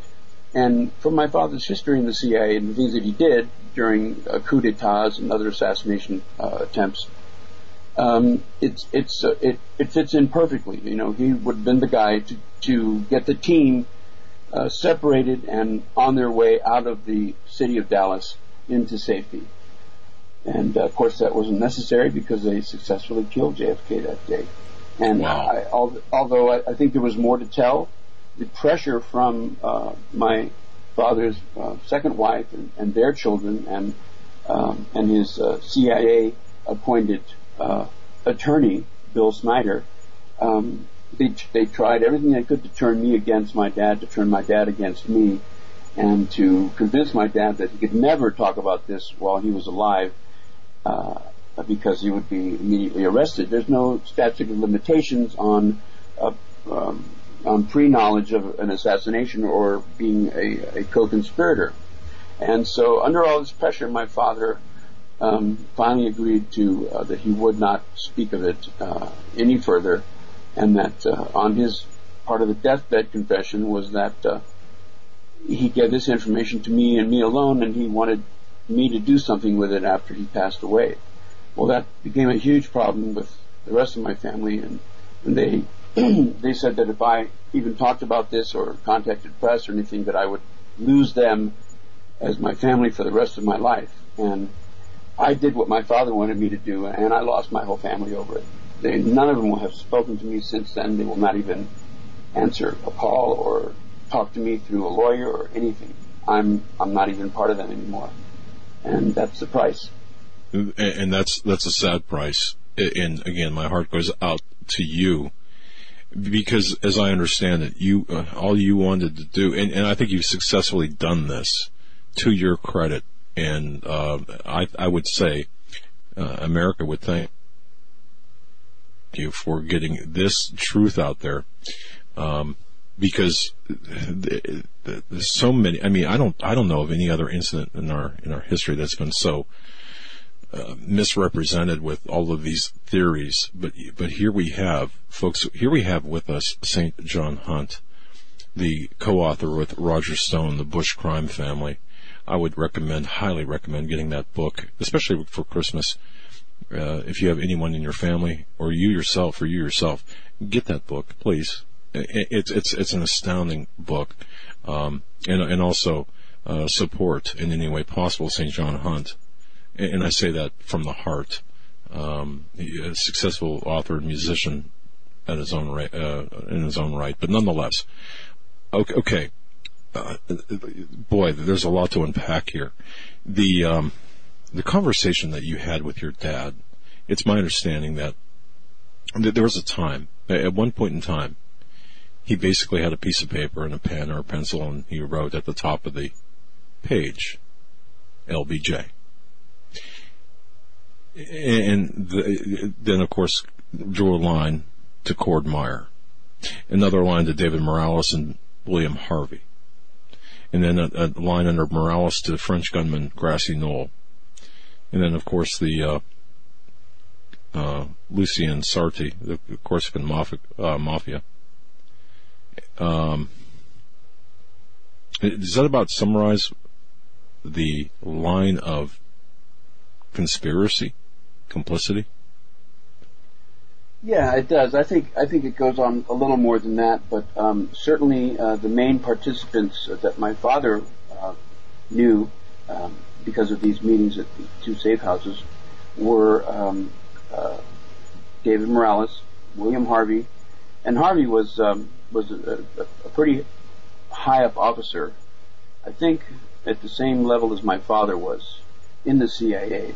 But Harvey was a real a real troublemaker. My father described him as a as a psychotic, uh, alcoholic, psychotic, gun-toting madman. Um, he was um, uh, viciously um, going on with uh, anti-Castro attempts. Um, he had uh, he was also the the originator of the executive action uh, arm of the CIA, which was using Operation 40 members as assassins, um, but uh, using non-American mafia members uh, as assassins because that that link um, might break. So when Robert Kennedy, well, the Kennedys um, told the CIA to stop the assassination attempts against Castro, and for all intent and purposes, uh, they felt that that had been achieved. But uh, William Harvey went on uh, to launch these missions against Castro, against Cuba, where he'd send a boatload of exile, Cuban exiles over to Cuba. They'd burn uh, sugarcane fields, they'd uh, destroy radio towers, and, and so forth.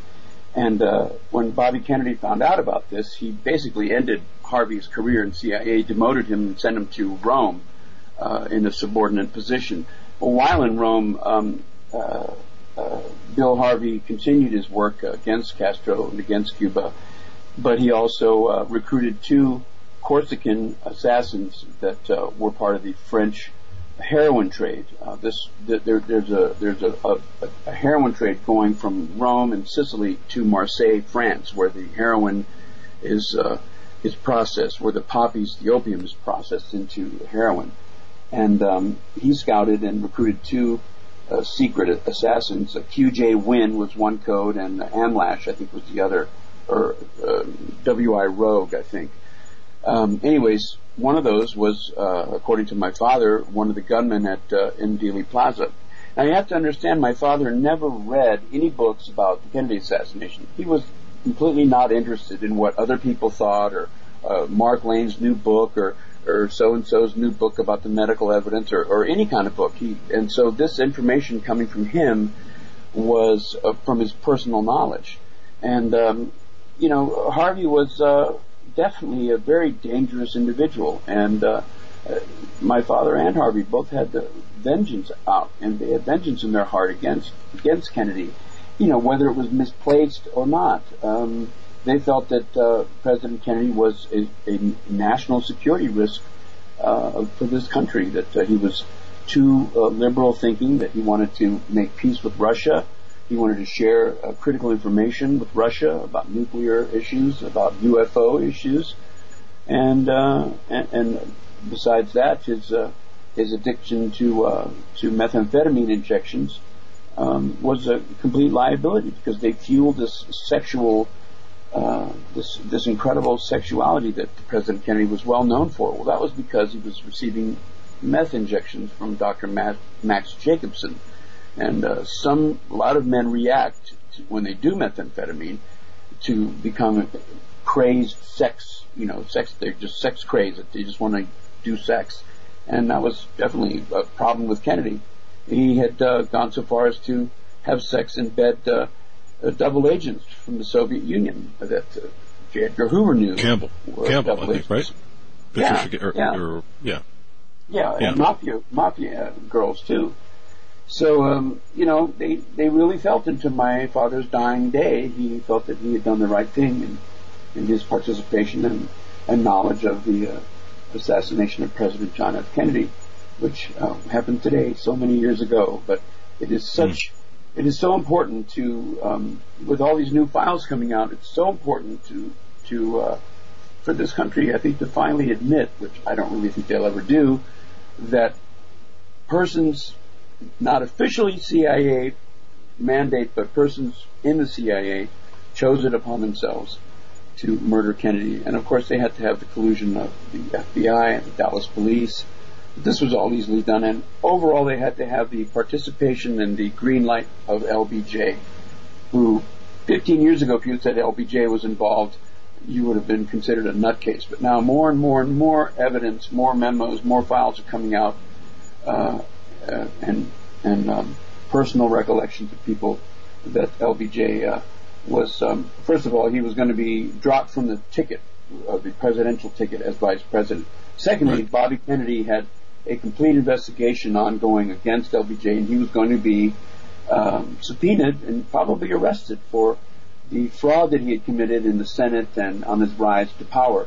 He was involved in several murders of local Texan politicians and people of power in Texas to further his political uh, gains. And my father told me many times that LBJ was uh, at the head of this conspiracy, not in in terms of planning the, the actual motorcade route or who was going to be positioned where to shoot, but giving giving the operation a green light and then getting Hoover to uh, take all the evidence out of Dallas and into Washington D.C. where they had control of it, and the uh, the fact that um, um, that uh, the autopsy was the X-rays were forged and, and, fraudulently recreated. But this is not a mafia thing. The mafia can't can't dictate how the, an autopsy is going to go. The mafia can't dictate where the evidence is going to be stored. This is an internal government operation of people that all felt that Kennedy was a liability to this country. So then it happened. It's out of a sense of patriotism. Your father acted your father was a part of this out of a sense of patriotism, out of a sense of uh, saving our republic, I guess. Um, and you bore witness to that in your own way. Uh, and, and I think one, I, I got a couple of questions if you don't mind. Um, no. okay. The, the first question I have, you do mention David Atlee Phillips. Now, I don't know, uh, uh, how do you feel about Judith Vary Baker's book, Me and Lee? Because she identifies David Atlee Phillips in her book as well as being um, uh, a node, a CIA. It, it basically puts a lot of blame onto Atlee Phillips for the assassination. Do you agree with Judith Vary Baker in her book? I mean, have you read it? Uh, and I'm sorry if I'm taking you kind of off guard with that question. No. I don't mean, that, I don't mean no, to. That's that's fine. I believe, first of all, I, I met Judith Vary Baker um, several years ago. I knew, I really knew nothing about her, so I, I, she came to me at a conference, a very small conference in San Francisco in 2012, and we met, and I had, I had no idea. I don't read assassination books. I don't follow conspiracy theories. And when I speak, I only speak about what I know firsthand, and that's it. If someone calls or asks me a question about, well, what happened to JFK's brain or or this or that, you know, I just say, you know, I'm sorry, I don't know anything about it, and I'm not going to give my opinion on something that that I don't know firsthand from hearing it uh, from my father. So I can't help you there. But Judith came to me, and then I did read her book. Um, I believe she is truthful. David Atlee Phillips certainly was uh, up to his eyeballs in this in this uh, in this conspiracy to kill JFK. But first of all, he he was thought to be Lee Harvey Oswald's handler for many years, although uh, finding proof of that was elusive, uh, both for the um, the uh, 1975 uh, Rockefeller Commission and then the other commission on assassinations. I think it was the Church Committee. Um, but uh, the investigators for those committees felt that David Atlee Phillips was in fact Oswald's handler. He was also station chief in Mexico City at the time that Oswald supposedly went to the Mexican, the Cuban embassy, the Russian embassy to ask for visas to go into Cuba. Um, he was also um, he was recruited by my father, as a matter of fact. Uh, they were very close uh, until later on in, in years. Um, but um, David Atlee Phillips was definitely a very integral part in this this whole uh, thing about uh, uh, with Oswald specifically because Oswald um, was a Marine and then he studied Russian and he was he was um, recruited by the ONI, the Office of Naval Intelligence and in the Office of Naval Intelligence, he was then loaned to the CIA. Now, in 1959, Bill Harvey, who uh, we've spoken about, uh, ran a very secret operation of false defection into Russia. Only three people knew about this this program, and Oswald uh, was one of the people that uh, joined this false defector um, program, and then was and then went to Russia and defected. Well, then when he came back, uh, he was maneuvered by by David Atlee Phillips uh, and, and others in the CIA um, in whatever way they wanted for him to look, and they portrayed him as a communist sympathizer, a sympathizer of Castro, when in fact Lee Harvey Oswald actually was uh, someone that loved President Kennedy, as someone who was much more conservative, that was anti-communist, anti-Castro, and pro-America. And uh, and I applaud Judith Vary Baker for coming out and, and taking uh, huge amounts of ridicule and uh, uh, yeah. disbelief from many many uh, people involved in the JFK research community. But now she's accepted uh, with with open arms because her story has been vetted. Witnesses right. have come from New Orleans and said, yeah, they saw Lee Oswald with Judith Vary Baker, and uh, you know, her account of her of her time with uh, with Lee Oswald is it's another very human, touching story. It's great. Indeed, yeah, indeed, indeed. Now, just to be clear as well, uh, your father giving you the details. Uh, I, I, in his final days, in his final years, giving you the details he gave you. Just to be clear about this, the Watergate issue, the Watergate, that whole Watergate deal, was a, a lot of people look at that and they say, well, it's just a third-rate burglary, and, and you know the, the well, you've lived through the characterizations and mischaracterizations of that. Just to be clear, that Watergate, the whole Watergate issue, the whole Watergate situation was something something totally different. And, I, by the way, I, I do want to make sure we give you time to um, to address uh, Caroline Kennedy, and we will do that. But uh, if you can just once again reinforce the water how Watergate fits into this, just so people, our listeners, are clear on this. Right. Well, Watergate, um, the Watergate team uh, c- contained uh, many members of uh, Operation 40 uh, who had been involved with my father in the conspiracy against JFK namely uh, Frank Sturgis, Bernard Barker, and my father.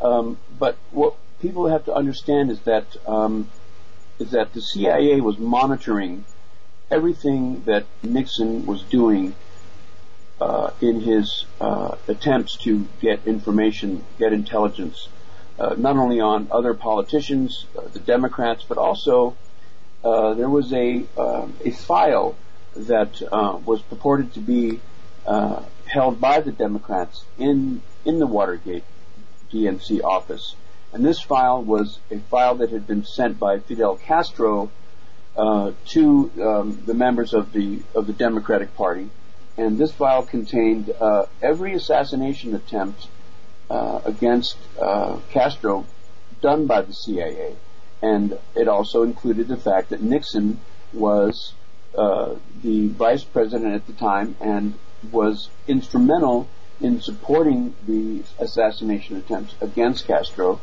And this is the same, some of the same evidence um, that my father had against Nixon years later, causing my mother's death. Uh, and Nixon wanted to get a hold of this file. Uh, he felt that the Democrats were going to reveal that Nixon green-lighted assassination attempts on foreign leaders, which at the time was something really unheard of. It wasn't until later on in the 70s that that, pe- that uh, these committees openly talked about this, these assassination parts of the CIA that went around killing uh, foreign dignitaries and embassy people uh, that uh, that were that presented themselves as a problem to to American foreign policy. Um, and so, um, part of the reason for the Watergate burglary was was to find evidence of this file and to get the file, hopefully. Um, but Watergate, the burglaries were a very multi-layered operation. In other words, James McCord, who was uh, the wireman, he also taped the locks back to keep the doors open on the different floors leading up to the offices of the DNC. He had his own agenda. He was there for uh, reasons to me that are still kind of murky. Uh, two of the Cubans were still contract agents for the CIA. My dad, although publicly he had he had left the CIA in 1970, and this is Watergate was in 72 he was still reporting directly back to Richard Helms, who was the director of the CIA, about everything that Nixon was doing with the Plumbers, which was the name that was given to my father's and Gordon Liddy's intelligence gathering uh, uh, unit uh, working for Nixon in the White House. And so um, that third, there was two other um, burglaries into that office that were successful bugs were planted in telephones and files were looked through and photographed, safes were opened, and my father did not understand the reason for the third entry, um, aside from the fact that one of the bugs in the phone, uh, one of the phones didn't didn't work. And uh, when they, my, when it was determined on that night of June 17th that the tapes that McCord placed on the latches holding them open were, had been removed by security people at the DNC, my father said, this, it's done. We're out of here. He wanted to abort the mission. Gordon Liddy, who was my father's operational superior in that mission, vetoed my father's instructions to the Cubans and pressed them to continue with uh, with gaining entry into the office. But um, I've read some books about that. Douglas Caddy, who was my father's in the Watergate burglary's first attorney during the first weeks of Watergate, uh, um, wrote a very interesting book, and, and he outlines how uh, many, many, many people in the D.C. area, politicians, security people, intelligence groups, CIA, NSA, the Washington D.C. police, the Metro Police, they knew that these break-ins were occurring. Now, people have said that the CIA wanted to uh, get rid of Nixon. Well, that's that's probably true the reason Nixon formed the plumbers unit in the first place was because he wasn't getting any cooperation from the CIA or the FBI uh, to bug uh, phones to uh, to get files and things like that that, that he that he wanted.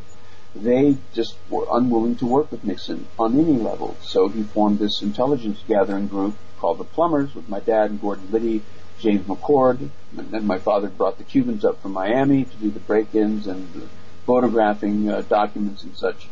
But uh, a lot about Watergate uh, is still unknown and remains to uh, to be vetted out somehow. Uh, and uh, okay. certainly my, you know, certainly my father uh, expected to all go away within a few days. someone was going to make a phone call and say, "Release these guys. This is a CIA operation, or this is a national security situation." But it never happened. Um, they were unwilling to to do that for Nixon. So Nixon toppled uh, mm. in, sort of a, a, coup d'état. I don't know how much of that is, is, what the whole reason was, but I certainly know that uh, that Nixon, um, you know, uh, it, uh, it, created uh, because of the, the, things my father knew and, and such. his his resignation. Wow. Uh, and I think that that really describes. The, thank you for outlining and, and, characterizing that for what it was, and and that, that to me that clarifies a lot. And I think that uh, the people following this appreciate that characterization as well. Now, now, before we get too much further, and we've got only about 15 minutes left with you, or 10, 12 minutes, I guess, I don't know, whatever it is. You have written an open apology to Caroline Kennedy. And I know John, our producer, had, in fact, I've got the letter in my hand right now, and you had asked uh, that uh, you be allowed, of course, um, to to read this to Caroline Kennedy. Uh, would you like to do so now, sir? Um, sure. know, I would uh, very much like to do that. Well, okay. And, and folks, our guest, St. John Hunt, the son of E. Howard Hunt, what he's about to read is an open apology to Caroline Kennedy. Um, and here it is. Uh, go ahead, sir. Well, I, I first wrote this letter last year, and um, I only read it once, and that was at the Dallas uh, uh, conference, JFK assassination conference. And uh, I'd been carrying the information that my dad had told me, and I released it to Rolling Stone, and then the media picked it up and this and that, but not the mainstream media. But I, I had felt such um, a heartbreaking responsibility, and I, I felt that no one had apologized to the Kennedys for this horrible thing. So finally I realized I have to apologize and I have to write a letter to Caroline and hope that somehow she hears it or reads it or something. And I actually mailed it uh, several times to the the embassy in Japan where I, I thought she was uh, working, um, uh, and uh, it probably didn't get to her. But this year I've had some better luck, and there are two sources that uh, are in touch with RFK Jr. Um, and uh, hopefully I can get the letter to him and he can send it off to his sister. And I'm going to read it now. Um, it is with the deepest respect and honesty that I reach out to you. I feel a great deal of sorrow for actions involving my father which may have led to the death of your father. In 1963, my father, E. Howard Hunt, as a CIA officer, had knowledge of plans to eliminate your father, President John F. Kennedy. I know this because my father confessed to this, this to me shortly before he died. It is a burden I will always carry. I cannot imagine the loss you experienced at such a young age. In the ensuing years, you have carried yourself with great dignity and grace in the face of public speculation about your father's death. No one has ever, to my knowledge, offered any kind of apology for this horrible, horrible and unforgivable, unforgivable crime. It seems an insignificant gesture to apologize, but that is all I'm able to do. I can empathize with your loss because my mother Dorothy was killed in 1972 under very curious circumstances after threatening to blow the White House out of the water. So for what it's worth, I am deeply regretful for my father's role, whatever it may have been, in the death of your father. I am so sorry that history has been cruel to your family in ways most of us won't even understand.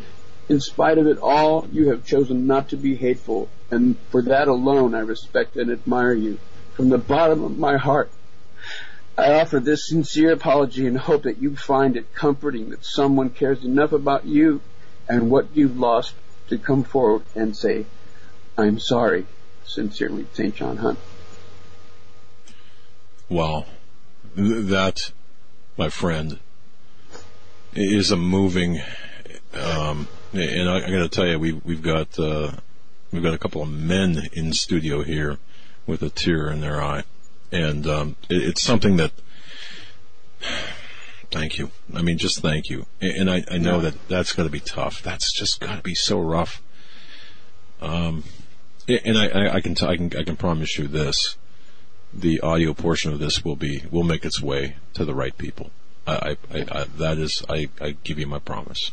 That's all I ask. You know, I mean, I'm, just tired of of carrying this around with me. You know, um, like I said, I try not to to have anything. it doesn't monopolize my life, but but I know that I know that somehow she needs to hear um, how sorry other people are too for their part or their parents' part. Everyone's pretty much dead by now, but I don't know. I guess I'm I was tasked with the legacy my father left me, which was to bring the information out that he had told me. I mean, he sent me a tape. There's this famous tape, uh, his deathbed confession tape that he sent to me. I didn't even know he was going to send anything to me. I just opened my mailbox in Eureka, California one day, and there was a package from my dad. It was a cassette tape. I put it in my cassette player in the living room, and, and then his voice comes booming out, and he uh, he describes. Uh, you know, the uh, JFK assassination operation. He names people and he, and he says, you know, he's giving this information to me and me alone. And, uh, and uh, that was very compelling. I took back with me from the last visit I had with him in Miami. Uh, I took back with uh, the handwritten notes that he had that he had written uh, uh, during the times that we met for this uh, for our project, which tur- turned out not to be a successful project because of the pressure that he was under to I mean, I, I totally understand that. I mean, Watergate alone ruined our family. You know, my sisters and I never talk about it. It's never been spoken about in our family, and uh, uh, so um, his great concern was, well, what is JFK revelations going to do to my second family? It's going to cause a complete press storm, a whirlwind of of accusations, uh, of support and denials, and I, I can't I can't do this. Uh, I can't do this to my second family and I, I understood that in the end. He was uh, he he cared more for his family than he did about getting this information out, and I, I have to respect that.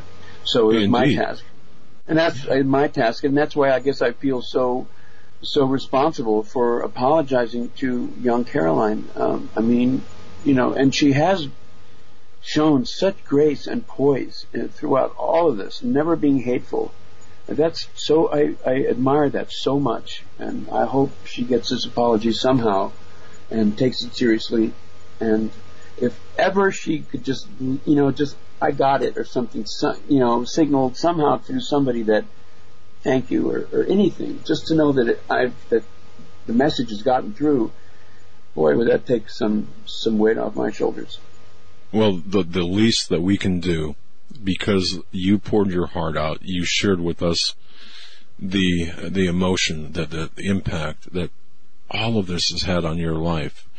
And, and believe me, folks, um, I, I've got a lot of respect for St. John Hunt, given the fact. I mean, we're close in age, and what this, uh, I can only imagine the trauma, and and then of course, dealing with um, your, your ill father and the whole process, and then then being shunned, and but your entire life, but yet now you've come out the other side.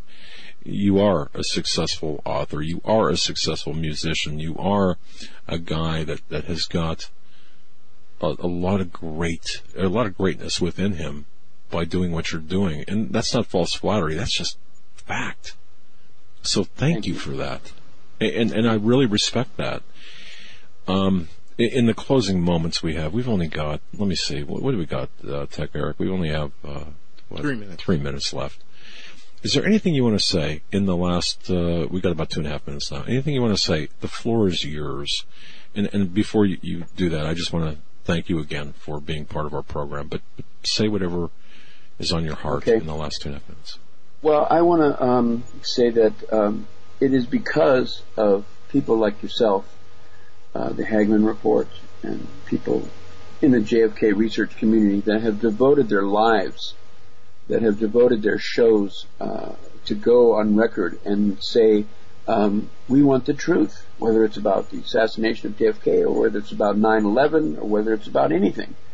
Um, it, it's because of you, you, my friend, that we are able to have a vehicle, an avenue, uh, a place that will not settle for less than the truth, no matter what the cost. And I give my heart and my respect and admiration to to you there at, and everybody at the Hagmann Report, and also to all the JFK researchers that have given their practically their entire lives at the cost probably of their marriages uh, and and all that sort of thing uh, to continuing to research and there's a lot more to research, and um, we have to we have to continue pressing forward. And I know you at at your in, in, in your show are going to continue to do that.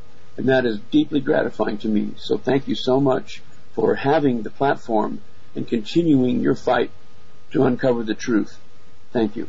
Well, well, well thank you, St. John Hunt. May God bless you, and I do hope you have a great Thanksgiving. And I, I, I hope that you, I, I, wish the very best on for you. And by the way, um, if I ever get out to your area, coffee and uh, shake your hand for sure. Absolutely, right. Fort Lauderdale. You're welcome in my apartment anytime. All right, my brother. Thank you so very much. Thank you, Folks, too, brother. All right, man. That that was St. John Hunt, and, and you've got to understand. You know, there's no magazine article. There's no, there's no nothing in print that can give you the essence of the character of the man of St. John Hunt. He's been through the mill. He's been through the roughest, the most traumatic times. You have to understand where he's coming from. And I've read so much, but there's nothing like hearing it, is there? Not at all. That all was right. a, a, very heartwarming story and, mm. and note there. And uh, think of what he grew up in and how tough wow. that must have been. And uh, here we are today, and he's still sharing information that he has that was passed down to him from his parents them, about the assassination of JFK on this 54th anniversary of that assassination in Dallas, Texas. And, and thank you so much, Bill McIntosh, Okasa yeah. Media. Uh, and then thank you, John, our producer. You know, giving thanks. I give thanks for everyone, including you, the listener and viewer, to the Hagmann Report, and our family of our team here as well. Folks, be right back with, with Pastor David Lankford on the other side.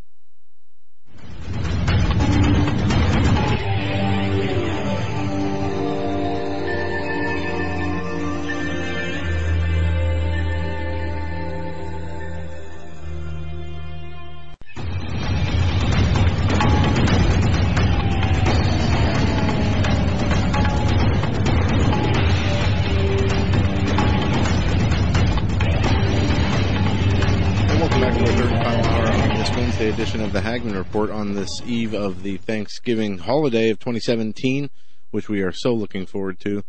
We have Pastor David Lankford with us, and we're going to bring him on in just a moment. Just a few quick uh, pieces of information. First, one, don't forget Green Greenovative is starting their sale tomorrow, Thursday, Thanksgiving, through the end of Cyber Monday with a 30% discount on all individual products sold at Green Greenovative. Go to greenovative.com and check out all the, the packs they got and the bundles as well as all the individual products and you can receive a 30% discount off all individual items at greenovative.com. Just use the promo code Hagmann. And thank you to Greenovative for the great deals you put together for the Hagmann Report audience. And since, and Joe, and, and since this kind of kicks off I don't. I'm, I'm really not keen on the commercialization of our holidays, Thanksgiving especially. Uh, but since this kicks off this shopping spree, you know, um, shopping with a purpose. There's something to be said about that. In other words, what I'm saying is, we know bad times are coming. Prepare, prepare, prepare, prepare. Right, and you can you can shop with a purpose without being um, uh, what is that? Conspicuous consumption. In other words, I never go to the store just to look oh, around. I always uh, know what I need to get. That, I go, I get it, and that's I right. leave. That's right. And, and I, when I shop, if well, no, never mind. But but um, again, I got my turkey. Uh, I, I shot I shot the turkey today.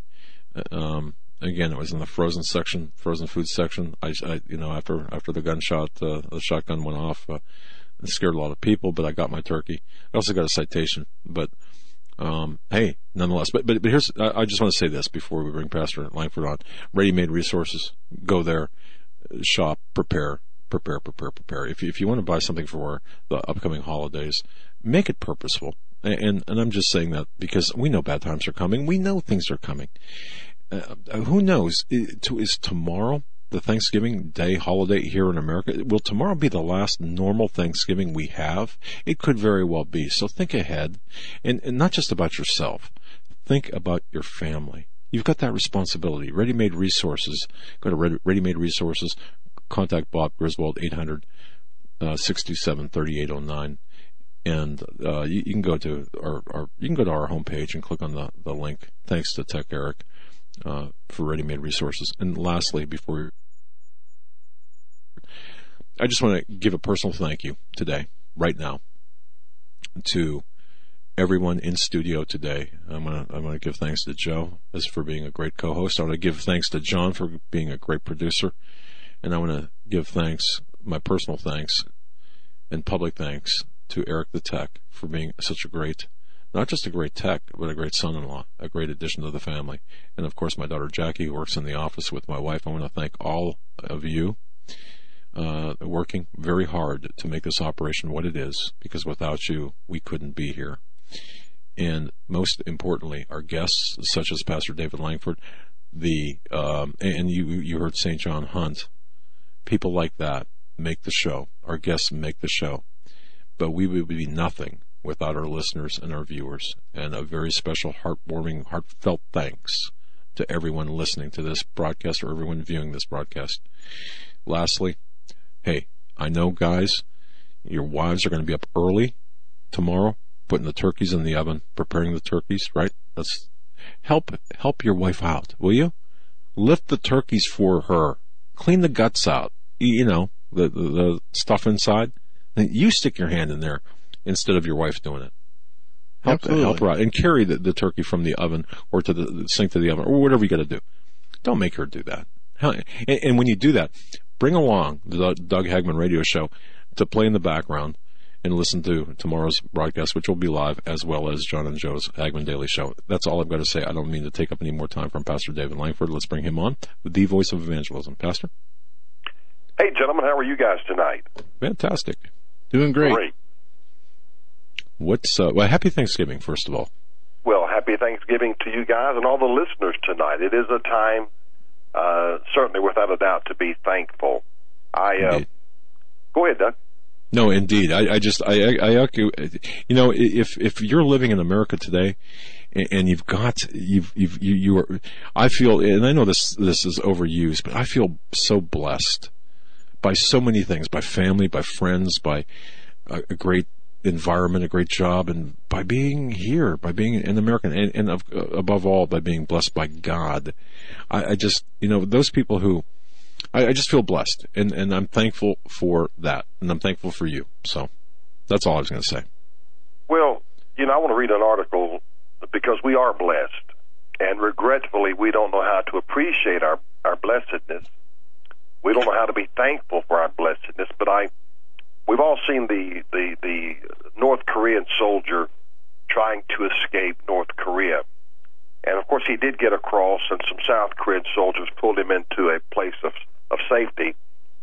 But it said parasitic worms and a chronic liver infection identified in a North Korean soldier who dramatically defected are providing clues into health conditions inside the secretive rogue state, experts said Wednesday.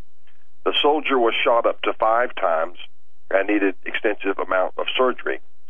The defector, whose last name is O, requires surgery treatment for his wounds and including extensive surgery, doctors discovered a large number and multiple forms of parasitic worms. Some of the parasites removed were as long as 10 inches, according to the South Korean doctors who treated him. One type of worm they discovered is typically found in dogs. In my 20 years as a surgeon, I have only seen something like this in a medical textbook, Lee Cook Jong, the man surgeon, told reporters on November the 15th. At other briefing at another briefing Wednesday, Lee revealed the soldier also had hepatitis B, which is a serious risk factor for liver cancer. There's much more to the story, and they're also showing uh, these worms, these parasites that are uh, look like they're as large as a in diameter as a nickel to a quarter, and, and over 10 inches long. And what that tells you is the enormity of human feces they're using as fertilizer in North Korea. And what I find astounding about this man's willingness to risk his life to escape that. This man, without a doubt, every day is brainwashed and telling him he's living in a utopia, and over the other side, uh, in South Korea, it, it's it's it's so detrimental to him in in in, in every way. Health, life, food, clothing, shelter, everything is just off the charts in a negative manner. But you know, it spoke to my heart. They could not get into his mind to that degree to make him believe that it was much worse in South Korea than it was in North Korea. So he took it upon himself to risk his life, and no doubt the man may have been married, he may have had children. I'm confident he had a, a mom and a dad. But I thought about us as Christians. You know, the, the enemy will do so much uh, to literally, physically try to brainwash us and make us believe negative things, but something deep down inside of him. And, and I would not doubt if this man at all was a Christian. He was a believer. Because something greater inside of him told him, no, it's better in South Korea than it is here in North Korea. It's, it's, it's, there's more peace, prosperity, there's blessing, whatever the case might be, but there was something innate deep down inside of him that convinced him there had to be something better because he, he risked his life. I mean, they shot at him with pistols and uh, AK 47s. I mean, they were trying to kill the man. But it, it spoke to my heart as a Christian. They couldn't get to him. He had hope. He had something deep down inside of him that gave him hope. That somehow led him to believe that there has to be something better over on the other side. And that's why, as a Christian today, America has been so blessed, and we all should be so thankful because we weren't born in a nation like that. We, we were born in America, and I know we have our problems, and needless to say, we have a plethora of problems. But to think tomorrow that most of us can sit down and we can have dinner with our family, we can reminisce of yesterday, yester times, uh, Doug, when we were younger, we can reminisce those things when the kids were little, etc. And these people in these other countries, uh, they, they don't they don't have that blessedness. They don't they, they they don't have an environment where they can really be thankful. Other than as a Christian, they can thank God for the redemption that Jesus provided on the cross. And that's why we need to understand that as America, uh, we need to be so much more thankful that we have the liberties to come, to go, to do as we please. And I know we're getting more and more encroached upon every day. Uh, the beast system is, is doing its thing. It's working, uh, working in the dark of the night. And every time we turn around, there's, a, there's another encroachment in our lives. But we still have freedom. We still can worship our God. And that's why, uh, right now, at this particular time in our history, uh, this is an important time with, with, with Donald Trump. As I, as I said, I believe it was last week, I spoke about the number 45, meaning preservation. Uh, I don't know how long this preservation is going to to last. I I watched the imbecile uh, uh, LeVar Ball, who was so unwilling uh, to give Donald Trump any kind of thanks for helping to get his son out of jail in China. And, as Pastor, I said there, yes, sir. If I can just jump in on this real quick. Sure. Uh, one of the things that's interesting about this story with China is these three basketball players from UCLA, UCLA got caught shoplifting in China, which carries a prison sentence of five to ten years. Now, one of the, the boys' fathers is this LeVar Ball. I have no idea who this guy is except for reading about him the last few days. But what Donald Trump did during his Asia trip was get these three students released back to the United States instead of having to go to jail for the next five to ten years. And the news networks took issue with Trump asking for uh, a thank you for getting them out of jail, but instead he was met with this LeVar Ball making claims that Trump didn't do anything. He's not going to say thank you to him. He even went as far as to do some kind of satire piece on CNN with Chris Cuomo where they went back and forth for five to ten minutes, uh, you know, asking each other if they were going to thank each other. It was really strange, but it is this just this attitude of ungratefulness, uh, and, and it goes much further than that. As you said, it's like a it's a hatred thing. Well, it's prophetic. This is what this is what struck me. Whether that was satire or what, I, I don't know. Uh, but what struck me was how adamant and how unyielding he was to give any kind of thanks. But, you know, Paul in 2 Timothy 3 Verse 2 said, For men shall be lovers of their own selves, covetous, boasters, proud.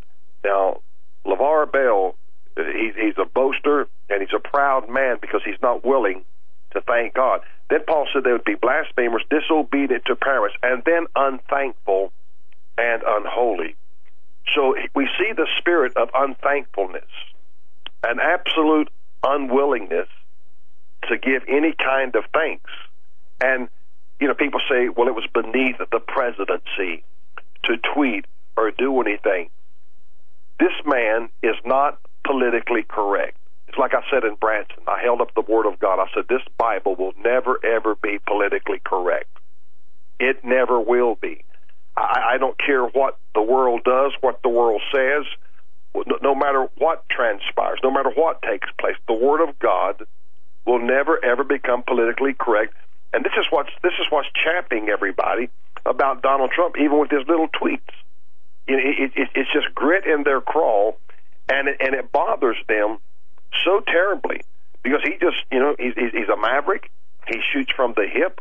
Uh, he does as he pleases, and uh, it doesn't matter what the repercussions might be. But what I recognize there is the truth. The truth, because the man will not say thank you. Because see, that would be demonstrating an act of humility to have to thank the president of these United States. Now, I promise you, if he had been treated like uh, Warmbier, the, the, the, the young man that went to prison in North Korea, and Donald Trump had gotten him out, he would be on his knees thanking him had he been able to save his life, of course. But this is the this is what proud and haughty and hard hearts do. They they refuse to be thankful. They they refuse to have a, a heart of gratitude, a heart of gratefulness, rendering thankfulness to God.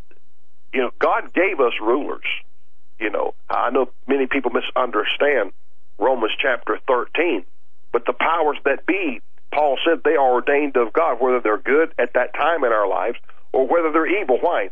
Because we get what we deserve as a nation. Romans 13, 1, let every soul be subject unto the higher powers, for there is no power but of God. The powers that be are ordained of God. They are ordained of, they have been established by God. Now, if it's wicked leaders, God says that's what you deserve. If, if, if people have prayed, and I believe many did pray, and we got somebody in there that's demonstrating uh, some semblance of Christianity, that's ordained of God. And so uh, Paul went on to say that rulers, they're not supposed to be a terror to good works, but to evil.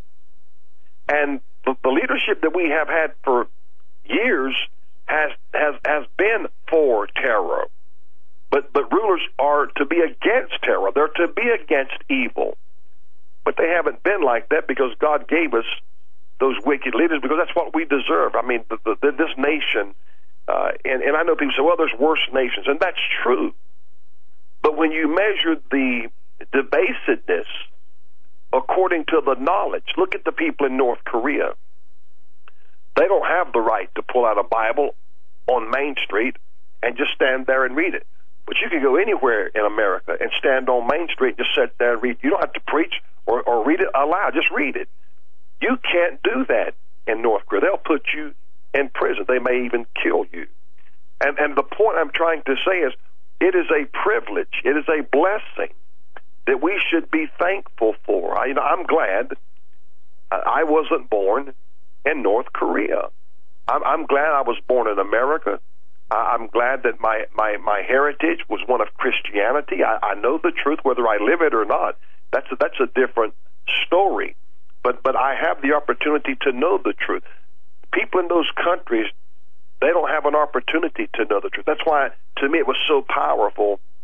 This man risking his life on foot. There's been several who have uh, flown some of those old I think MiG jets out of North Korea to, to some of the Air Force bases in South Korea. We know a lot of them infiltrate into China.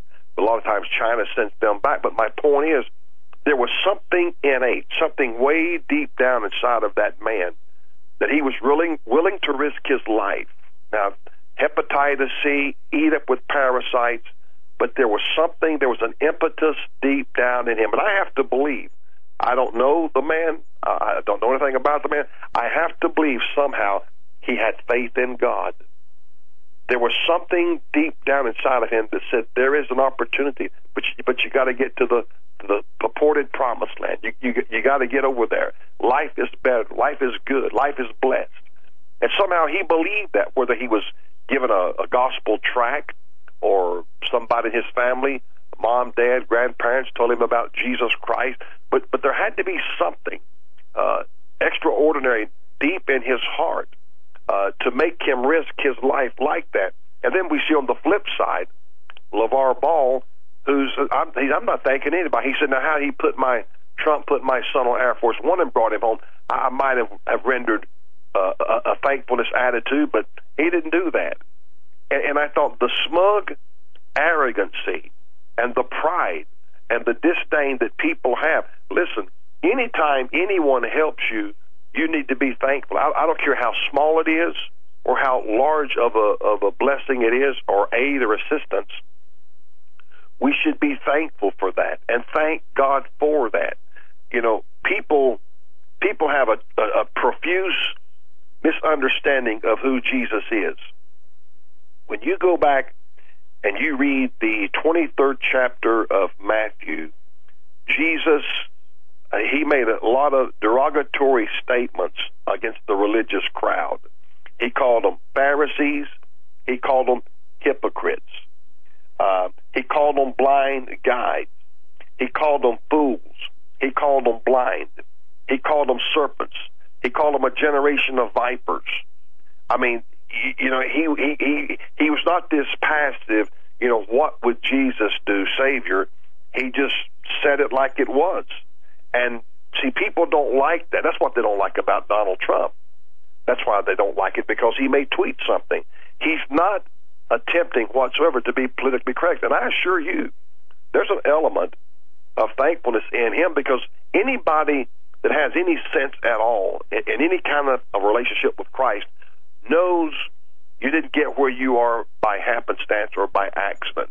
If you ever ride down a country road and you see a turtle sitting on top of a fence post, no, he didn't get there by himself. Somebody put him there. Joe, Doug, myself, everyone listening tonight, you are where you are. You are what you are by the grace of God. God intervenes in the most wicked men's lives when he so chooses to intervene, like Pharaoh. He's a fine example. Uh, we we look at Nebuchadnezzar. Uh, God, when He gets ready, He can move in anyone's life and demand indirectly that they acknowledge He is God. What did Pharaoh say? Who is this God that I should obey? Because the Pharaoh that was alive under the leadership of Joseph was dead and gone because Israel was in bondage 430 years. So Israel grew as a nation, but they literally grew into bondage, and all of these other pharaohs that that grew up or came up after that pharaoh, Ramses, I forget which one it was, but whatever which one he was, he was dead and gone. So these other ones didn't know Jehovah, and and so when Moses went down to Pharaoh's courts and said God said, Let my people go. His rebuttal was, Who is this God that I should obey? And so what God did, God brought judgment on every one of their gods in the land. You know, they, they, they believed that frogs had deity. Well, God, well, guess what God did? He sent frogs. He sent lice. He sent hail. He sent blood. Uh, he did all of the. He was he was attacking all of their gods, and of course, the last one, Pharaoh's son, would have been his uh, uh, predecessor. He would have he would have followed him, and so that's why God said, "Because you touched my firstborn Israel, I'm going to touch all of your firstborn."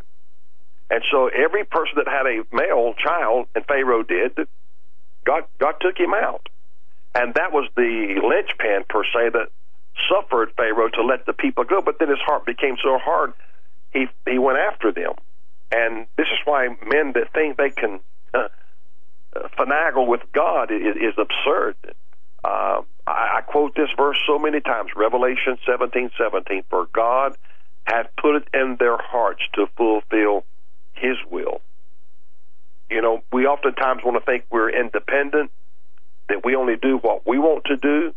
Uh, sometimes we may get angry and we may be uh, forceful, and we're saying, "I'm going to do it this way." You know, whether it's just a bigger hammer or a bigger two before. But see, God can put it into a man's heart. He said to fulfill His will. If you go back and you read the, uh, 11th chapter of of uh, Romans, it, it is a scary, scary thing uh, when you look at the deity and the majesty of God. What God is able to do, He can make one man a vessel fitted for wrath. He can make another man a vessel fitted unto destruction. Why? Because he's God. You know, I said, I think Romans uh, 11, it's Romans chapter 9. In that chapter, uh, Paul goes through a litany of things that God does, and he, and he talks about there are some vessels of wrath that are fitted for destruction, and there are some that are fitted for honor. And so God honored the man Moses and dishonored Pharaoh. Both of them were men. But God said, I'm going to harden his heart. You know, I'm going to, I'm going to, I'm going to cause his heart to become calloused. And I, I watch this LeVar Ball and I think, sir, your heart is becoming calloused. Because he doesn't realize he's going to stand before God one day and every knee will bow, the Bible says. Romans 14, 11 says, it is written as I live, saith the Lord. Every knee shall bow to me, every tongue shall confess unto God, so that every one of us shall give account of himself to God. And it doesn't matter who we are. You know, there will be no uh, big eyes and little U's in judgment. You know, if you're if you're a janitor or you have been a president of the United States, the the the, the playing field is level. At the foot of the cross, the ground is level. There, there's no one who has authority or lordship but one, and that's Jesus Christ, the King of Kings and Lord of Lords. And Jesus said, you know, that He said the Father has given all judgment into my hand. I, I, I'm going to be the one to mete out every measure of judgment. John 5 and 22, Jesus said, For the Father judgeth no man, but hath committed all judgment unto the Son. Now, he's going to give him that authority, and then we're all going to be subjected to that. And that's why he said, Every knee shall bow, every tongue shall confess. There'll be no one at, at the, the, the bar of Christ. No one will have to be told, Hey, pal, you need to bow down. You know, you, you, you need to get on your knees. This, this, this is God here. You, you need to humble yourself and bow your knee. No one will have to be told that. It, it will be that innate feeling that says you better get down because this this this this deity is for real. This is not this is not a joke. This is not a a flim flam. This is real. Why? Because the power of God is so awesome, and, and we'll be in His presence. You know, and um, when we're in His presence in that degree, I don't care if you are a saint. You're still going to be humbled and broken because of His presence. It's, it's so powerful. David said the the mountains they melt like wax at His presence. You look at the great Rocky Mountains, and then think about uh, comparing that to a huge block of wax, and then turning the heat up on it and, and melting it. That's that's how awesome God is in His deity and majesty. And so, so many times in our lives and one of the things that happens to us as Christians, we, we get in a, a, a place, a state of, we have this continuation of, of negativity. You know, we, every day we get up, there's just something wrong. Something does not work out. Something does not flow well. Uh, something breaks down. We, we, we get a bill in the mail. It's just negative, negative, negative, negative. And the only way to negate that is to be thankful that, that that's how we negate the negativity from taking hold of ourselves. Because it's easy. It's easy for all of us at one time or another when things begin to kind of pile up on us. It's easy to get negative and start saying things. And, you know, the sermon I preached out in Bozeman, all these things are against me. But there was nothing against Jacob. It was all for his good. It was all for his blessing. But he couldn't see that because of where he was. And so he began to make false statements like, I'm going to go to my grave, an old gray haired, white headed man dying in, in bereavement and brokenness. But that's not how he died. But that's what he was saying. That's what he was speaking. That's what was in his heart. because of the negativity. Joseph is not, Simeon is not, and you will take Benjamin away. He said, All these things are against me. There's some people listening tonight, right now. It's Thanksgiving, and, and you're you're home alone, and that's not trying to be funny or facetious here. You're by yourself. Uh, maybe maybe you're you're you're in a state of bereavement. You just lost a spouse. Uh, uh, maybe it's divorce. It's uh, numerous things can happen, and you, and you feel like you're all alone, and nobody cares for you. That's not true. That's what the devil wants you to say. That's what the devil wants you to believe. But God said, I'll never leave you. I will never forsake you, but I will be with you always, even unto the end of the world. You know, this is this is a, hard time on people who are single or or going through a divorce, going through a separation. A loved one has passed away. From now till New Year's, it's it's a it's a difficult time for a lot of people. But uh, Philippians four six, Paul said, "Be careful for nothing, but in everything by prayer and supplication with thanksgiving." let your request be made known unto God. And the peace of God, which passeth all understanding, shall keep your hearts and minds through Christ Jesus. And I love what he says in verse 11. Not that I speak in respect of want, for I have learned in whatsoever state I am therewith to be content. And the key word there in Philippians 4 verse 11 is learned. For I have learned. God just did not gift Paul. He did not bless Paul with this uh, contentment. He he grew into this place and state of contentment. For he said, "I have learned." When you learn something, it is a process. It is a, is the comprehension of understanding a multiplication table. You have to get it in your head. You have to get it in your mind. Once you get it, you know without a doubt four times four is sixteen. Five times five is twenty-five. But getting there it's the learning process, and some people get it real quick, some people don't. It's a process. And Paul said, I've learned in whatsoever state, whatever condition, however I find myself, I am going to be content. Then he said in, in, in verse 12, Philippians 4.12, I know both how to be abased. I, I know how to be so low that you got to look up to touch bottom. I know how to abound. In other words, I've been exalted. I've been made to sit in heavenly places. I've seen it when every day was sunshiny and the cool breeze was blowing across my face. But he said, I know both how to be abased and I know how to abound everywhere and in all things. So no matter where he found himself, when he said everywhere and in all things, wherever he found himself and whatever the condition was that he found himself in that particular place, he said, I'm instructed both to be full and to be hungry, both to abound and to suffer need. Now, how in the world can a man, when he's full, feel like he's hungry? And when he's abounding, to feel like he suffers need? The only time you could you could be in that state, which is a state of neutrality, it's a state of contentment. I'm instructed both to be full, to be hungry, both to abound and to suffer need.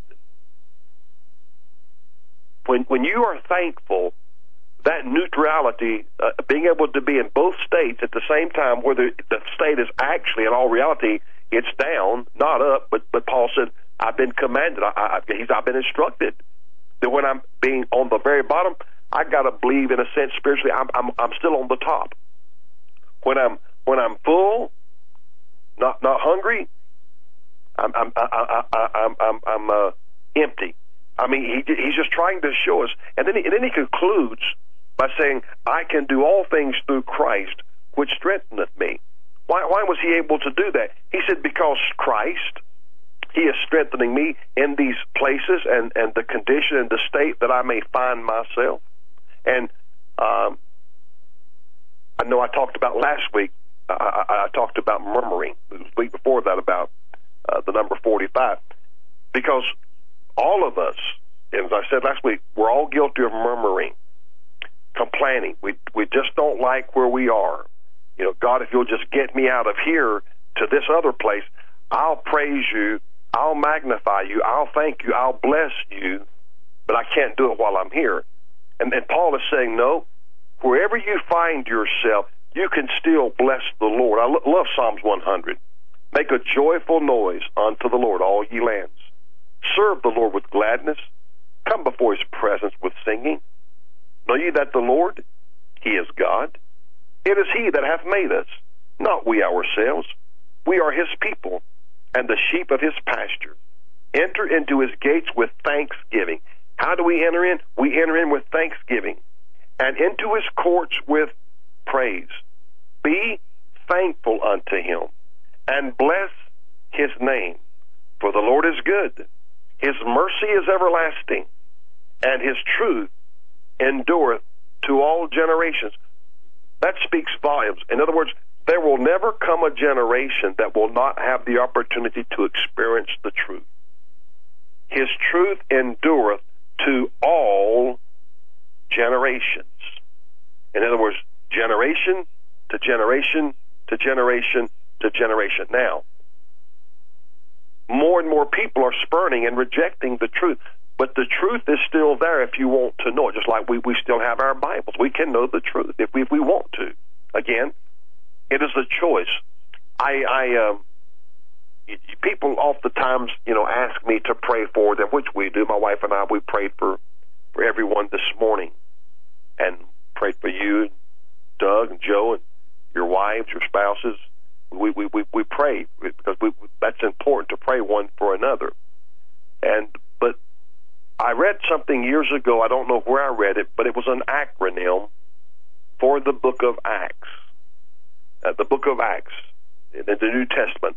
ACTS. ACTS. And, and this acronym, I don't know where I read it, but here's what it talked about how to spend 20 minutes in prayer.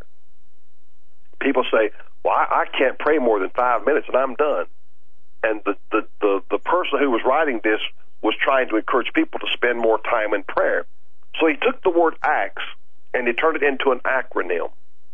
And A was for adoration, to, to come before God and adore Him, and, and, and adoration. And the other one was C. What is C? C is for confession. Uh, whether we have to confess sin. You say, well, I, I, I, I didn't have any sin that day to confess. Okay. Uh, confess that you just need His help, that you need His aid, you need His assistance, uh, you need His presence, uh, you need Him because you're going into a, a, a, a, a, a business deal or contract today, and, and you want the mind, the wisdom of God to know how to enter into that. Confess, God, I need you. You know, because we can't do this by ourselves. Uh, John 15, verse 5, Jesus said, I'm the vine, ye are the branches. He that abideth in me, and I in him, the same bringeth forth much fruit. For without me, you can do nothing. You know, we all have that tendency to say, I'm going to go do this. And Jesus said, You can do nothing without me because our next breath will literally come from the Lord. He confers life. And then T is thanksgiving. Uh, all of us are way, way behind and giving thanks to the Lord for all that He's done for us. All of us. Uh, some of us sidewinders. We used to be some sidewinders. Uh, God spared our lives so many times, and it's just the mercy of God. It's just the mercy of God that some of us tonight are alive.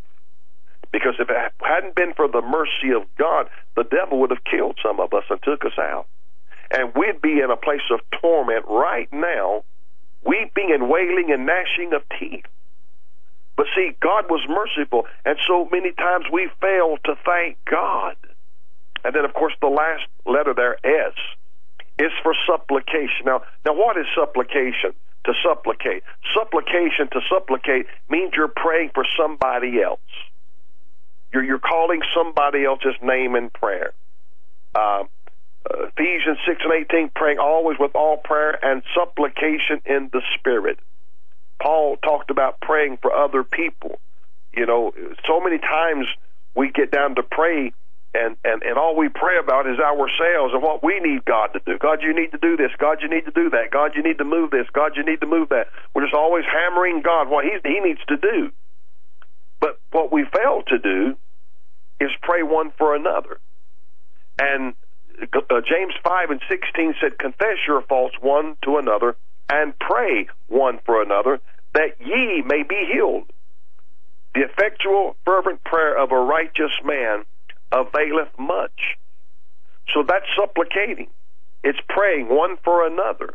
Uh, throughout the scriptures, Paul admonished different churches under different circumstances to pray for him and, and to pray for his fellow laborer that may be laboring with him uh, wherever they were on a mission trip.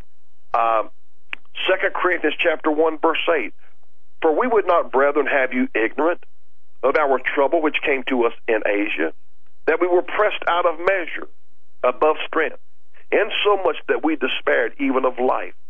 But we had the sentence of death in ourselves, that we should not trust in ourselves, but in God, which raiseth the dead, who delivered us from so great a death, and doth deliver, in whom we trust that he will yet deliver us.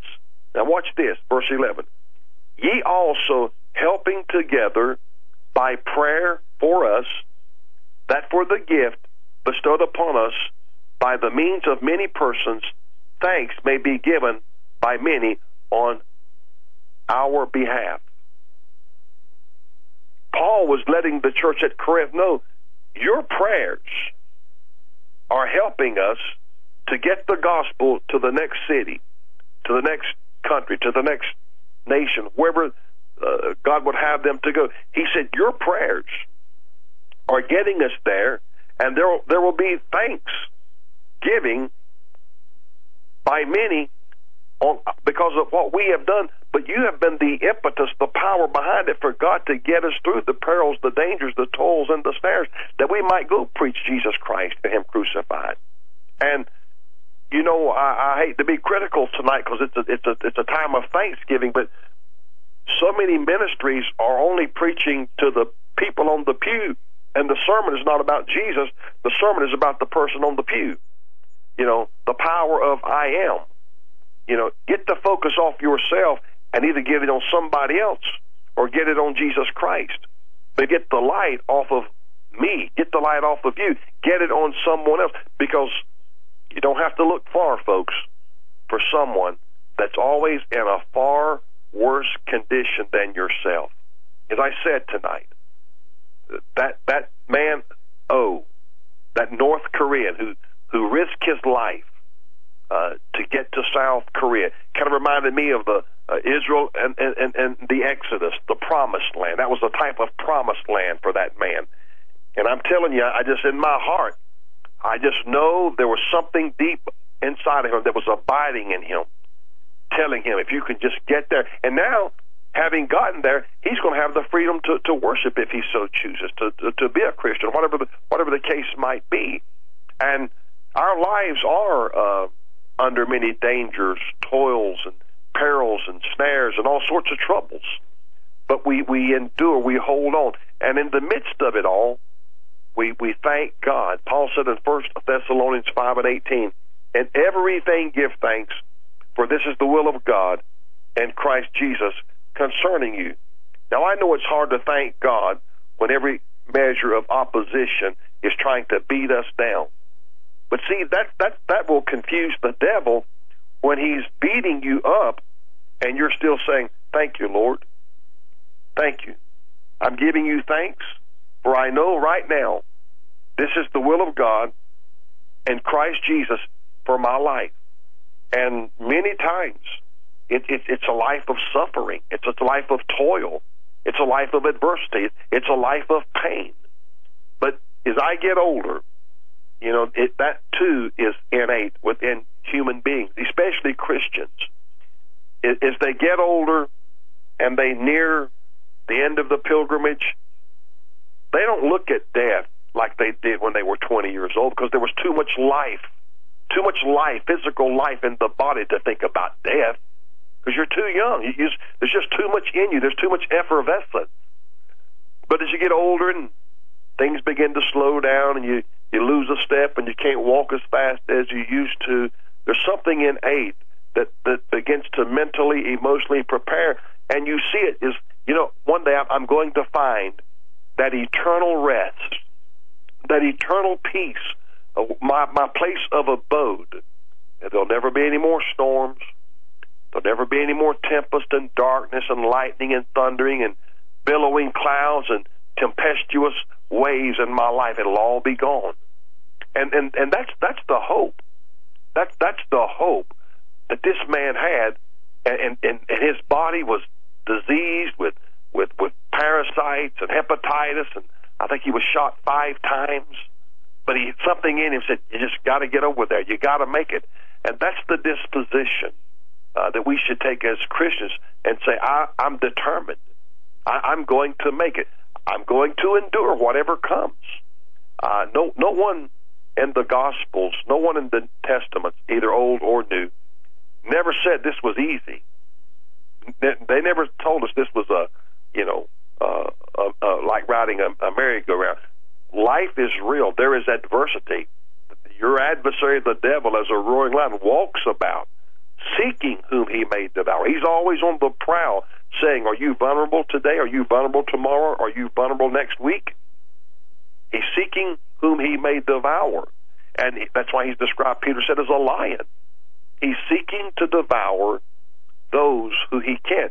But when you walk with God and you allow the Word of God to have residence in your heart, or you just, you know, I, I spend a lot of time in my Bible. I, I read a, a, a modest amount, I would say, of books and other things, but but ninety percent of my time is spent in the scriptures because there's something powerful about the Word of God. It's it's a living book. It's a live book. It's not dead. It's living, and it's Jesus Christ, the Son of God. Uh, in the beginning was the Word. The Word was with God, and the Word was God. John chapter one verse one. It's Jesus Christ. And David said, Thy word have I hid in my heart that I might not sin against thee. There's just power in the word of God. Ephesians 4.12, or excuse me, Hebrews 4.12 says, The word of God is quick and powerful, sharper than any two-edged sword, piercing even to dividing sunder of soul and spirit, and of the joints and marrow, and is a discerner of the thoughts and the intents of the heart. The Spirit of God will bring to your remembrance the Word of God that you've hid in your heart. You may have forgotten that word. But in a time of distress, a time of turmoil, the Spirit of God can quicken that verse. You may not know the chapter, you may not know the book. That's irrelevant. You just know the word. And that word will rise up in your heart. And that word is a type of Christ.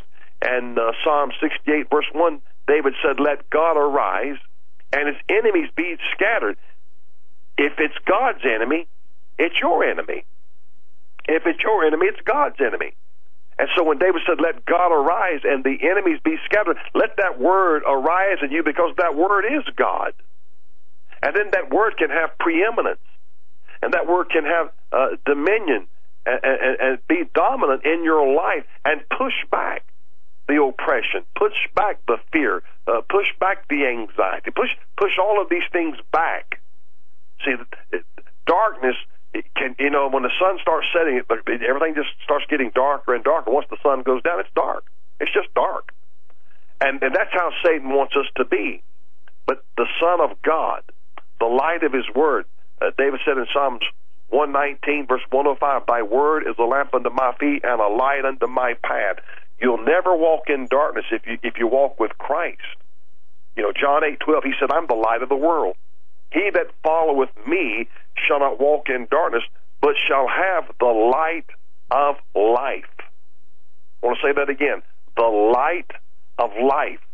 This light gives life. We talk about photosynthesis, algae and the sunshine and the water and how all this works. The light of Jesus Christ gives us life. And that's why we need it so much. Uh, John 1 5, the light shineth in the darkness, and the darkness comprehended it not. In him was life, and the life was the light of men. When that radiant light begins to shine in your heart, in your life, it, it, it's like an effervescence, as I said. You'll begin to grow, and, and the darkness, of course, is dispelled and driven back. And you can say, hey, I see now. I, I see it clear as day. You know, this this is the enemy. Uh, this is the trap or whatever he's trying to to use against you. And then because you can see, that gives you even more reason to be thankful and and give thanksgiving unto the Lord. And, you know, that's what tomorrow is about. And and and, and I pray tomorrow that your your time with your family. Uh, don't forget to pray And you've heard me say this, I don't put a peanut butter cracker in my mouth without thanking God for it. Now, some people think that's crazy, and that's okay. You know, I don't. I'm not going to sit here and say you have to pray over everything, but I want to be thankful for everything. And even even a a, a, a peanut butter cracker, thank God because it's food, it is sustenance, and God gave me the wherewithal to to to secure it, to procure it, to get it, and I want to be thankful for that. You know, I believe that people would become more thankful.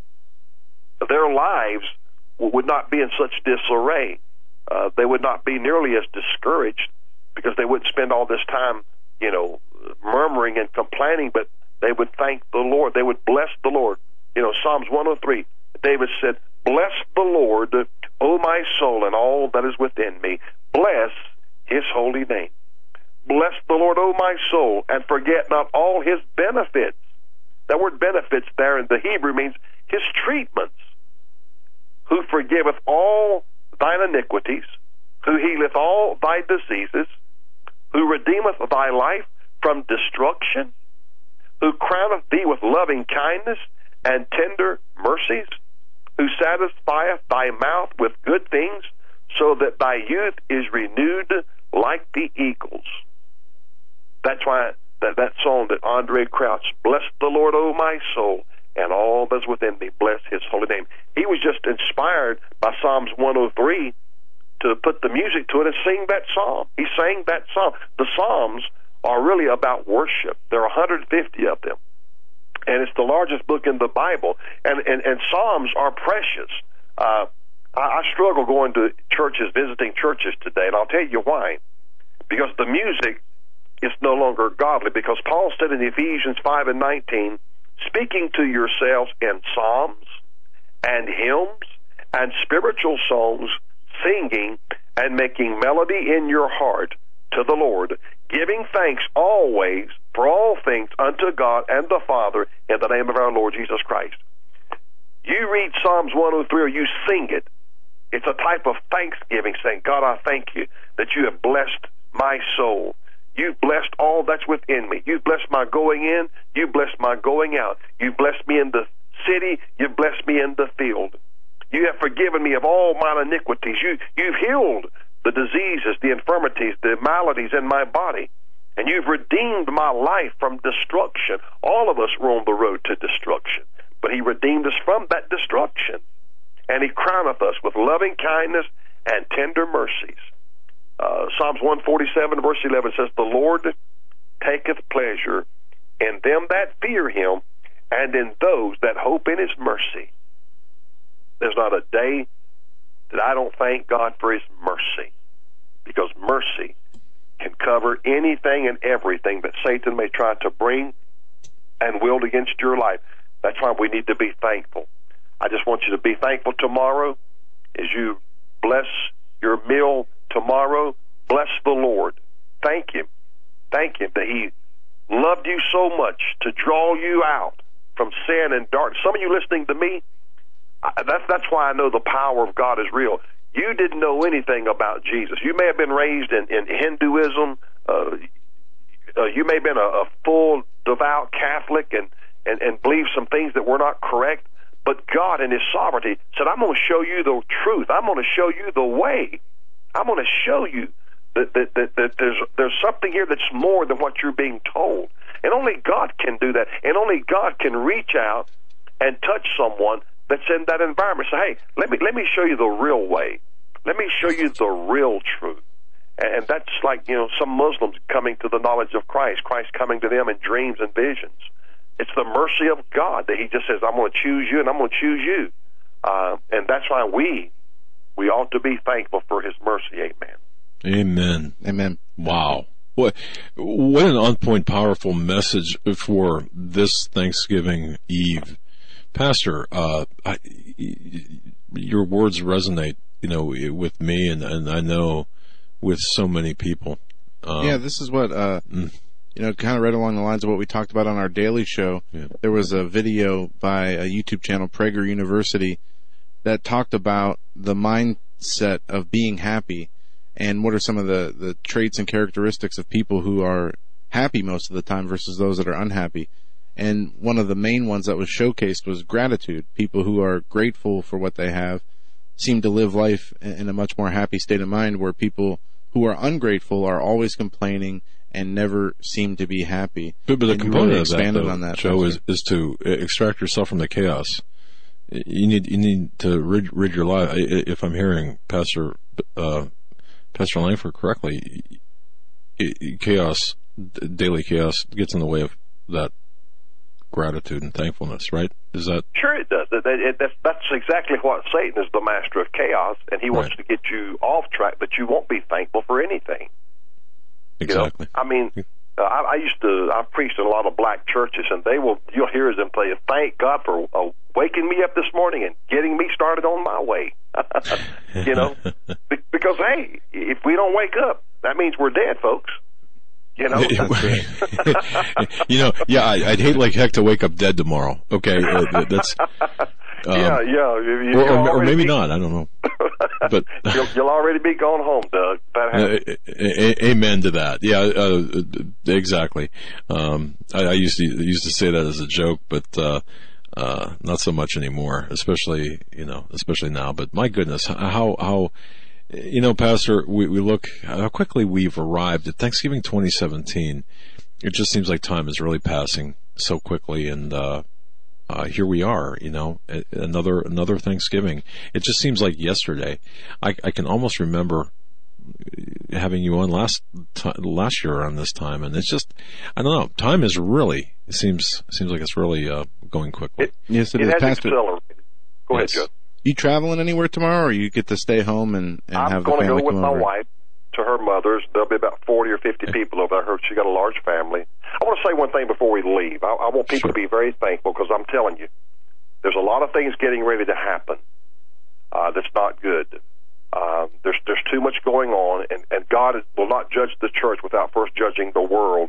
And we're seeing the politicians, we're seeing the media, they're being exposed. But I think the next move will be God will be, begin to make exposure in the church, the body of Christ.